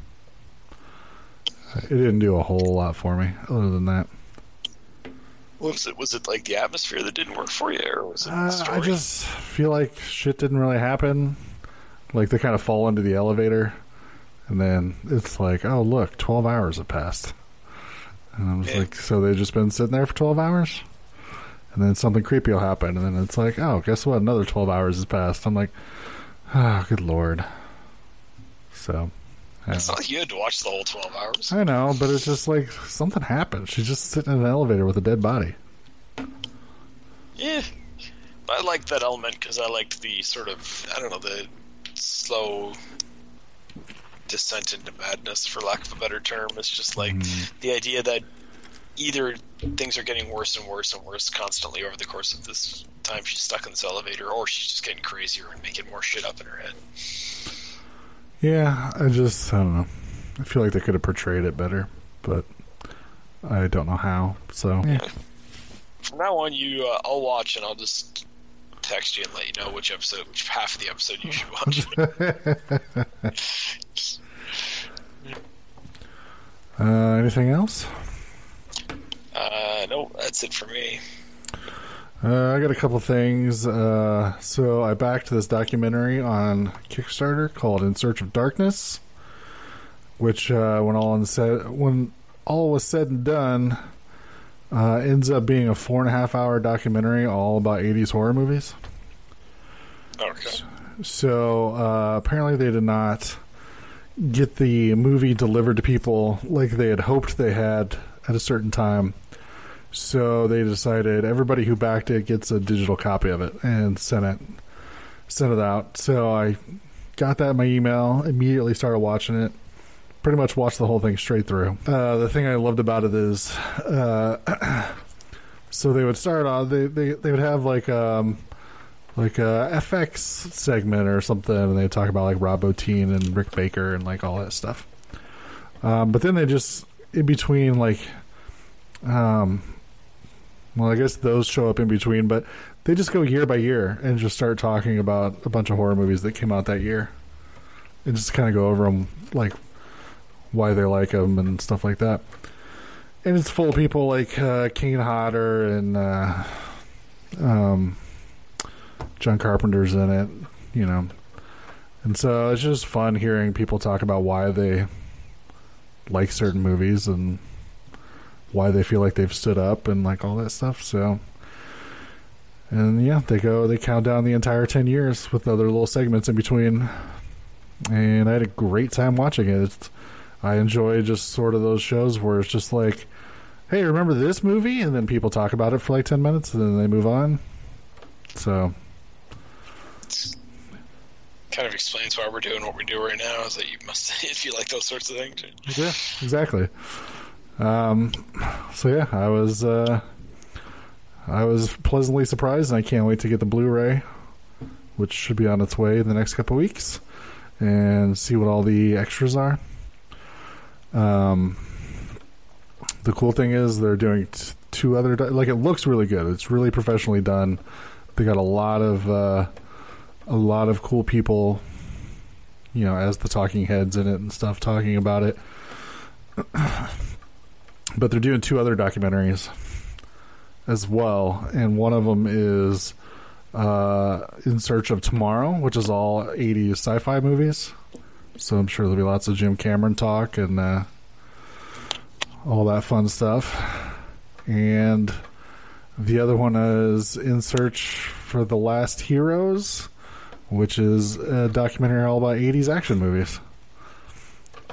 So I'm excited now to pick up both of those since this one was so well done. Uh, So- the uh, other thing I watched, uh, I've condemned myself to watch the entire Candyman franchise, which I don't know why. Um, It's just self-flagellation. pretty much because I watched the first one and was like, "Oh yeah, yeah, I need to." I've I've never seen all of these, so watched uh, Candyman: They're Farewell to the Flesh. the first one, but they're they're good. No, the half that sentence is true. Um, so I watched Candyman: Farewell to the Flesh, which moves it from Chicago down to New Orleans, where uh, Candyman lived and died. This is where all the bad shit happened to him. Um, yeah, it's all right. It's not great. wasn't terrible. Uh, I feel like it just suffers from the problem when you start explaining too much of the backstory, then takes away a lot of the mystery of it. And I can definitely tell that happens a lot in this movie, and I don't know how much it will happen in the next movie, but I will end up finding out. So that was a little disappointing, but could have been worse, I guess. So, and I am not looking forward to the next one, but I'll still follow through and give it a watch, I guess. Thought you were gonna watch the Nightmare on Elm Street movies. Why don't you go back to that? We're still doing that. We just haven't uh, had time to to watch them. But like I said, I'm off this week, so we're gonna catch up and knock them all out. Candyman was like a, a solo experience. I was just gonna do it on my own. Okay. So apparently, like torture myself when I'm by myself. Um, the last thing I watched is Valentine, the slasher from the '90s, or I think this one was actually 2000. Yeah, 2001. But is came, came in the uh, Scream uh, slasher boom of the late '90s into the early 2000s. That's The the dark angels, in it, times. Uh, I don't know if it was that dark at times, and yes, Angel was in it. I I remember didn't. seeing it when it was new. Yeah, so did I, and I remember not enjoying it.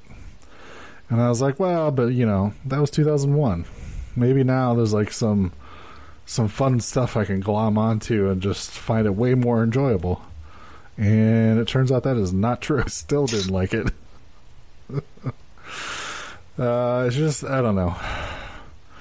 It makes no sense, and I know it's a slasher movie. You're supposed to just kind of forgive a lot of that stuff that really makes no sense but this literally makes zero sense whatsoever. So, yeah, these girls basically, uh, nerdy kid at the school dance comes up and asks them to dance, and they all kind of are mean to him and tell him no, except for one who's just like, nah, not right now, maybe later, which is considered being nice to him, I guess. And then he, uh, he ends up finding the fat girl that they call Buffalo and making out with her under the bleachers. And of course, all the cool kids find out about it and uh, dump punch on him and then strip him down to his underwear and basically humiliate him in front of everybody. Uh, so, cut forward, I don't know, 20 years, 15 years, whatever it is, and now these uh, same girls who are all still friends, of course, uh, start getting these weird Valentine uh, cards or whatever that are very, very detailed and uh, have very dark overtones in them, and nobody can figure out who it's from. And of course, they all figured out what if it's that Jeremy Melton kid from our grade school, and of course, start start giving out like exposition about how he went he ended up in a mental institution afterwards and like all this other stuff. And then of course there's like three like red herrings and they even bring up multiple times like well you know he could have just worked out a lot and maybe got some plastic surgery. He might be like someone we know and we wouldn't have any idea. And i'm like that's really stupid. And then it turns out that's exactly what happens. It's the main girl's boyfriend Angel, who she's known for years, all of a sudden turns out, oh yeah, I'm actually that guy from your grade school dance that uh, you were not as mean to as all these other girls. And for some reason, even though we've known each other a couple years and have dated, and I know all your friends, I just decided now was a good time to start murdering people. it, it makes zero sense whatsoever. It's fucking atrocious. It's fucking terrible. Because in my mind, There was like a, a dumb twist, but I couldn't remember what it was. yeah, because in my mind, I'm like, there's no way it could be like it. It could have been that bad. And then I rewatched it. I'm like, that makes no sense whatsoever. like you've known this guy for years. She even says like, I've known him forever. There's no way it could be him, and it totally is. Ugh, it's so fucking dumb. I'm getting even madder now that I'm talking about it. That's pretty bad, man. I'm like, at least make some fucking sense. This makes nothing. It makes no sense whatsoever. I love the idea that they guessed that he uh, maybe he worked out and got some plastic surgery, and then that's actually what happened. like that seems like a very random guess. so so terrible. So, yeah. If you're ever thinking about rewatching Valentine, don't. All right. Hopefully, I can dodge that bullet. Till Noah puts it on the list. Dun, dun, dun. It's from 2000. Noah says we're not allowed to do movies from 2000, so we only we only do movies from after 2000 if we override Noah. So this one this one will never make it on the Okay, list. see the movie still I picked. Hold on, I gotta pick new movie. Uh, so I got uh, the special edition of Urban Legend, and I Oh, remember I remember really enjoying that one. So I'm hoping it doesn't uh, disappoint when I watch it. But I, I think that's going to feel like a cheesy Scream ripoff, which is exactly how it should feel because that's exactly what it is. oh yeah, that's totally what it was. But I still really enjoyed it. But that's fine. Yeah, I think it. Yeah. I don't think it's going to have, you know, any of the characters that have just had plastic surgery and spent years dating someone to try to set up the perfect moment to kill them. like like I when I watched it, I was just like, man, like that sucks. Now that I've actually said it out loud, it, I'm just getting angry. Like, this is so dumb. Well, that's your hour and a half that got wasted to learn that. I didn't have to sit Wow. through it. You think it's ridiculous? Luckily, I watched it at work, so I was at least doing something important while while it was playing.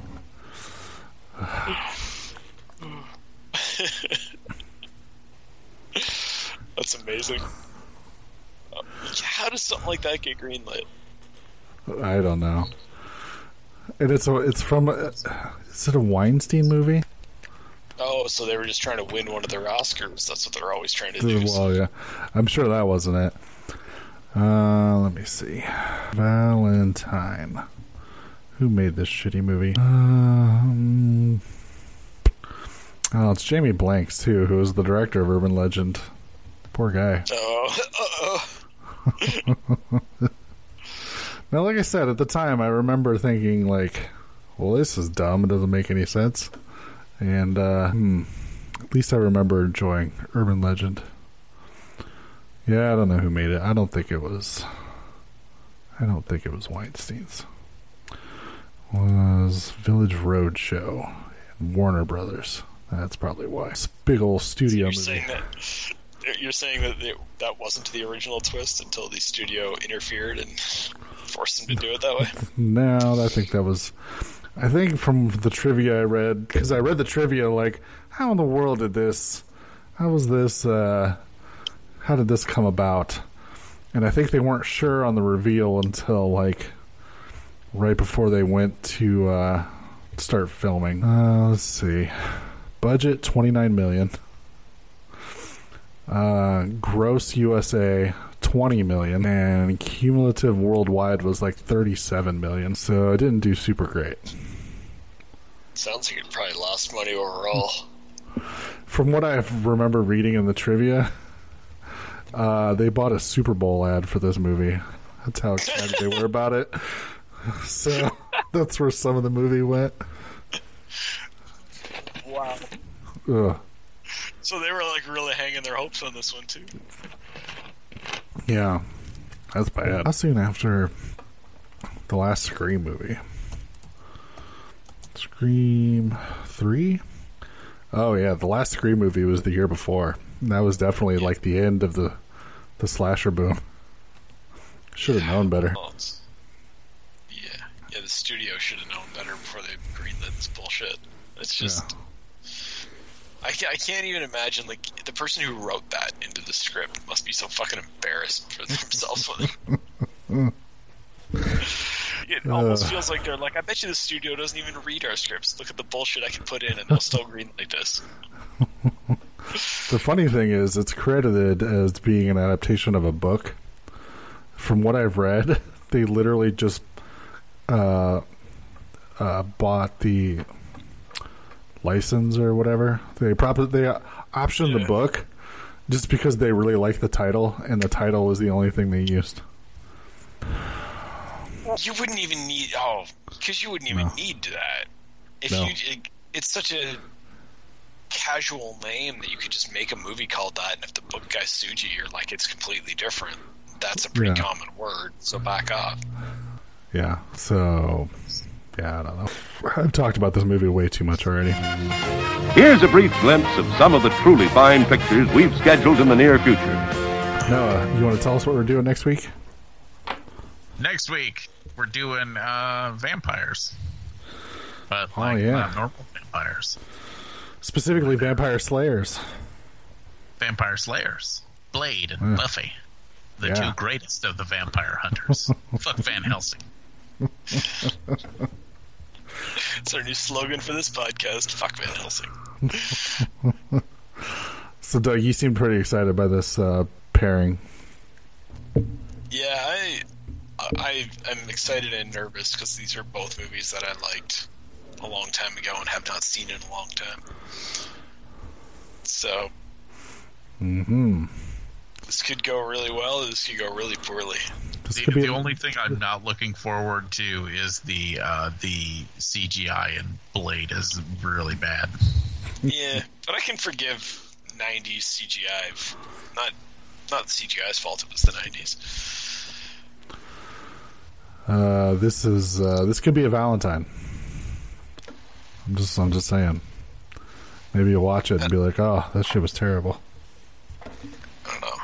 I'm more more nervous about Buffy because I know that I know what came after it, and I know that how good it could be in theory, how good the concept can turn out, and then yeah,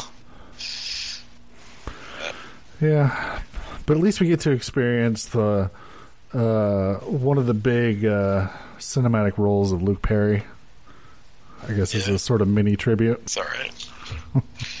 Perry, Paul Reubens, Uh, David Arquette. David Arquette.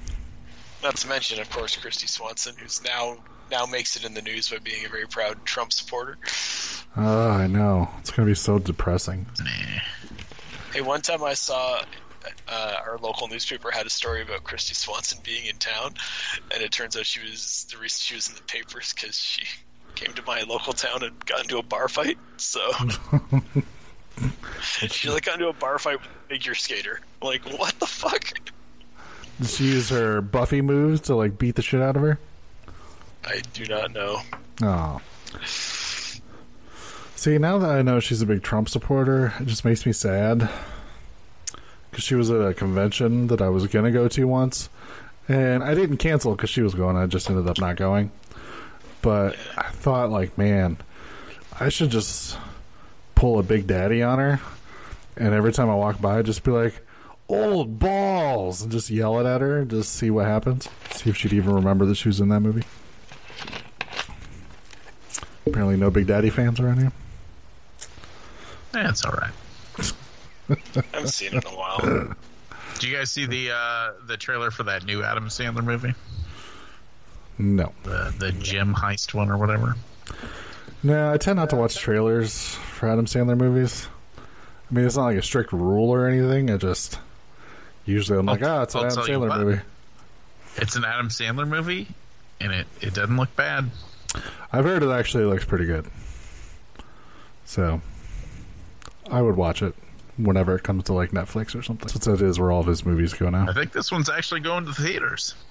Oh, well, eventually it'll be on Netflix or one of the twenty other streaming services I have. We'll see. Watch that uh, Star Wars trailer. May have watched it a few dozen times.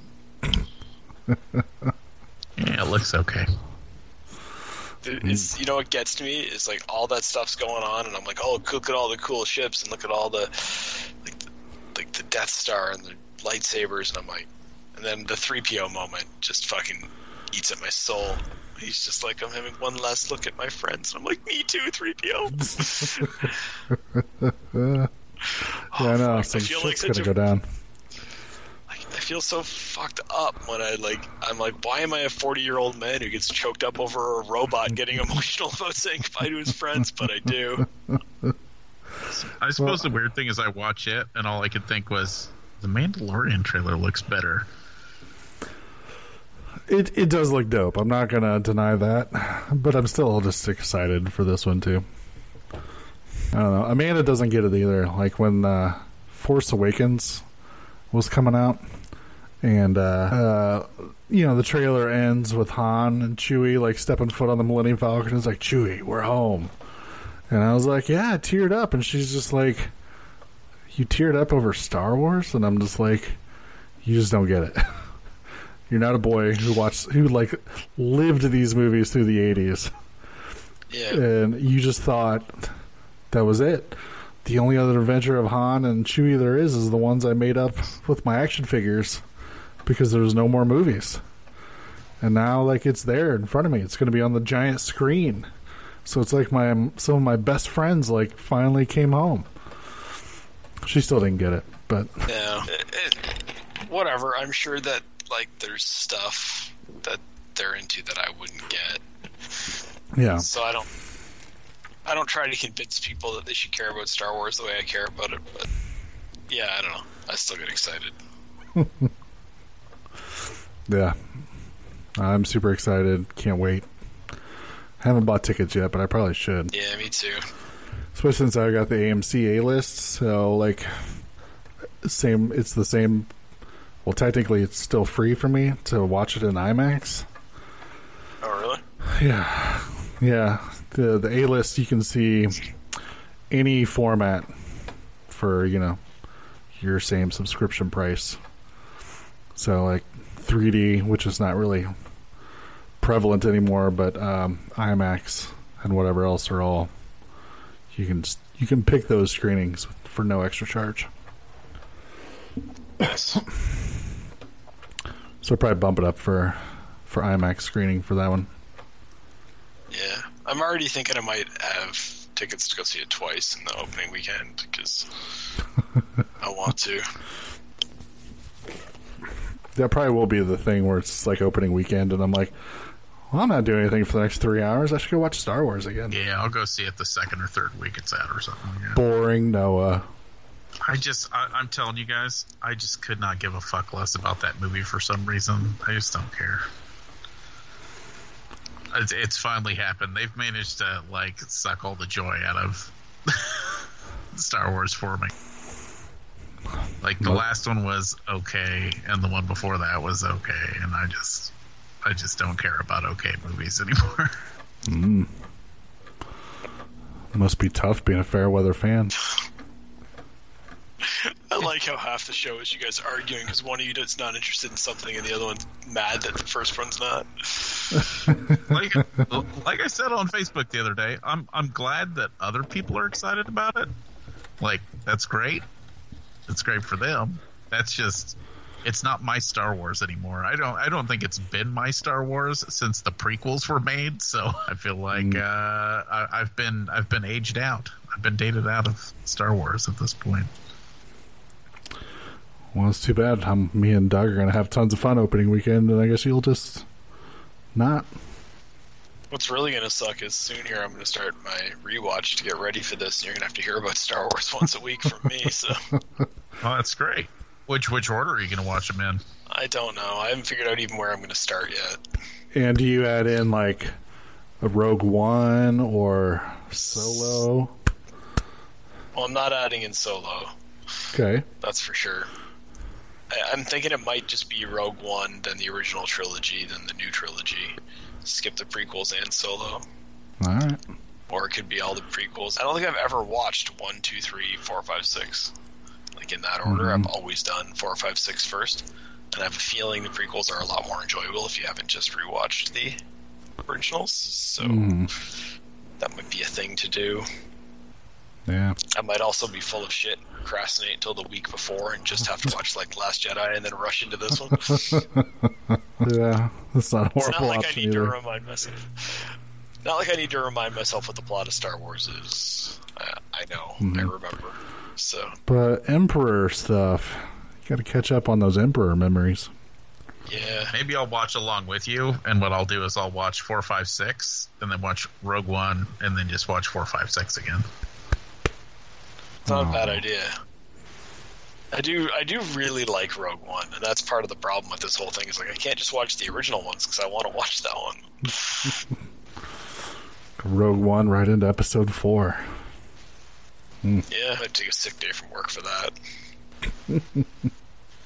Yeah, sometime here. It's not quite as uh, as a uh, commitment, but I do want to watch uh, Infinity War and then Endgame like back to back. So like a seven-hour movie essentially.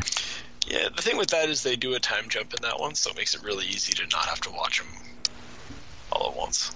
Yeah. What else? What else can we? Uh, what franchises can we just watch?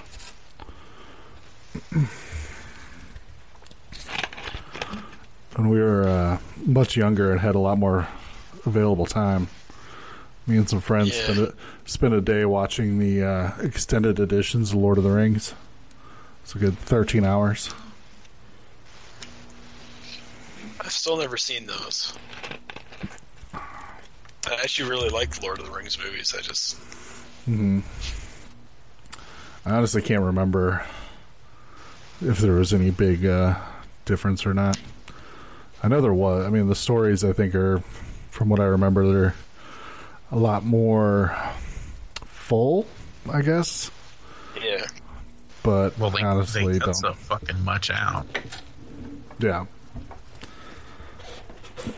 But I mean, the uh, funny thing is, even the extended cuts, they're a bajillion hours long, and they still cut a bunch of shit out. Yeah, yeah. It was funny because like, like in Return of the King, like some shit was going on.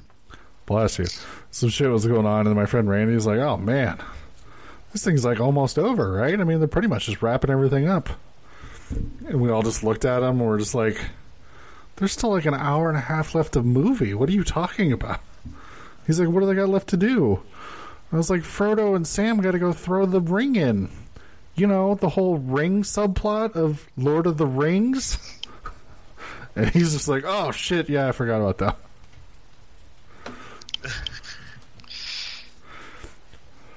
I don't know. I think my thing is the, the first movie, Fellowship of the Ring, it's really, really good, and they did a really good job of adapting that book. And then the rest of them just get further and further away from following the book.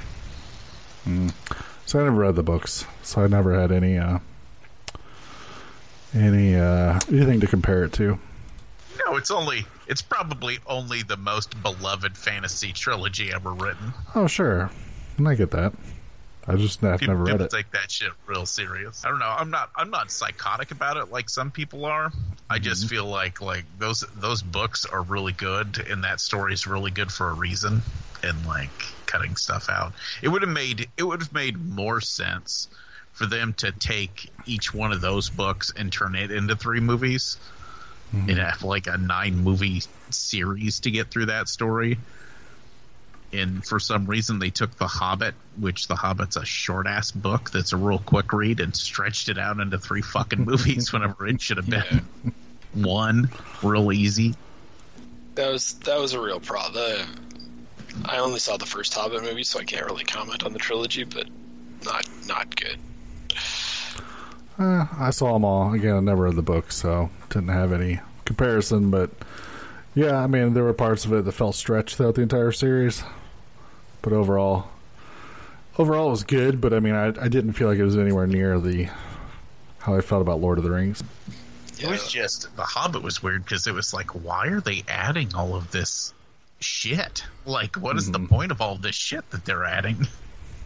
Yeah, Adding whole characters and weird inter interspecial love stories between elves and dwarves. Yeah, Um, well, I mean, lo- what was the Amazons doing it? Going to be doing it as a series, the uh, Lord of the Rings. So maybe they can. Uh, See, I don't, I don't think that's a terrible idea, but I don't know how you do it, uh, like episodically. Does that make sense? Like you could do it as almost like a soap opera where it just blends from episode to episode, and there isn't really a story arc in each individual episode, and that would work pretty well. yeah. I think they're gonna have a lot of trouble, a lot of trouble finding like breaking points. Yeah, that's what I'm saying because they're gonna have to add stuff. They're gonna have to add stuff to add individual episode story arcs, and that's gonna make it bad. Yeah, I don't know. We'll see. It might be because of binging. They might just say, "Screw it. We don't really need proper episode markers," and just have it continuously flow. Yeah, I suppose that's true. yeah. Especially with crazy. I mean, that's a those books are a long ass read. That it it's a trek. I never made it through the books technically because after they destroyed the ring, I was like, I don't, I can't keep reading. There's way too much book left. Wait, wait. Why is there all this book? They just destroyed the ring. Eagles. J.R.R. Tolkien's a goddamn treasure. You son of a bitch. I just don't want to have to take. I don't want to take notes while I fucking read. So So you're saying you don't like the books? You prefer the movies? I'm saying I prefer the movies, and yeah, Okay. basically, If you think if you think that's bad, you should read the Silmarillion. oh, I'm not gonna. I just I just wanted that on the record because I restarted the recording once you you, you hated the books and Noah got really mad. okay. well, I no, the I, I I don't know when you started recording again, but what I was saying is I just I find the books are way too complex. I don't want to read Elvish languages. I don't want like naming two characters Baromir and Boromir when you can't see their faces is fucking bullshit. Like there's so many more letters you could choose to mix up there. You don't need to be so close. I it felt like too much work to read those books. I don't want to. I don't want to learn new languages. I just want to enjoy myself. Is it weird that I think that you just invented some sort of new curse that I'm going to see online now with people screaming, God damn these Tolkien naming conventions? Probably. like I said, uh, you- you should read the Silmarillion because it'll make your, your brain bleed. It's pretty But awesome. I don't really want my brain to bleed.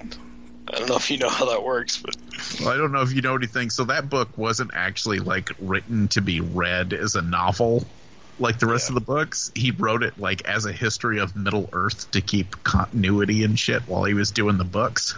yeah, And it reads like a fucking textbook and it is dense.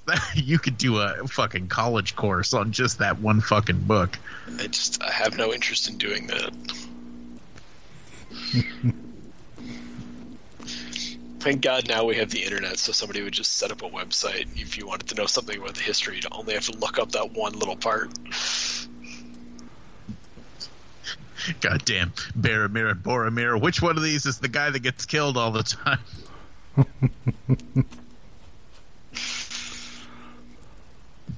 Back to Game of Thrones, you piece of shit.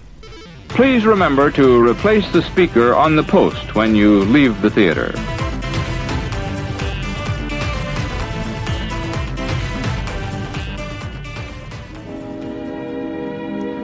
Now, folks, it's time to say goodnight. We sincerely appreciate your patronage and hope we've succeeded in bringing you an enjoyable evening of entertainment. Please drive home carefully and come back again soon. Good night.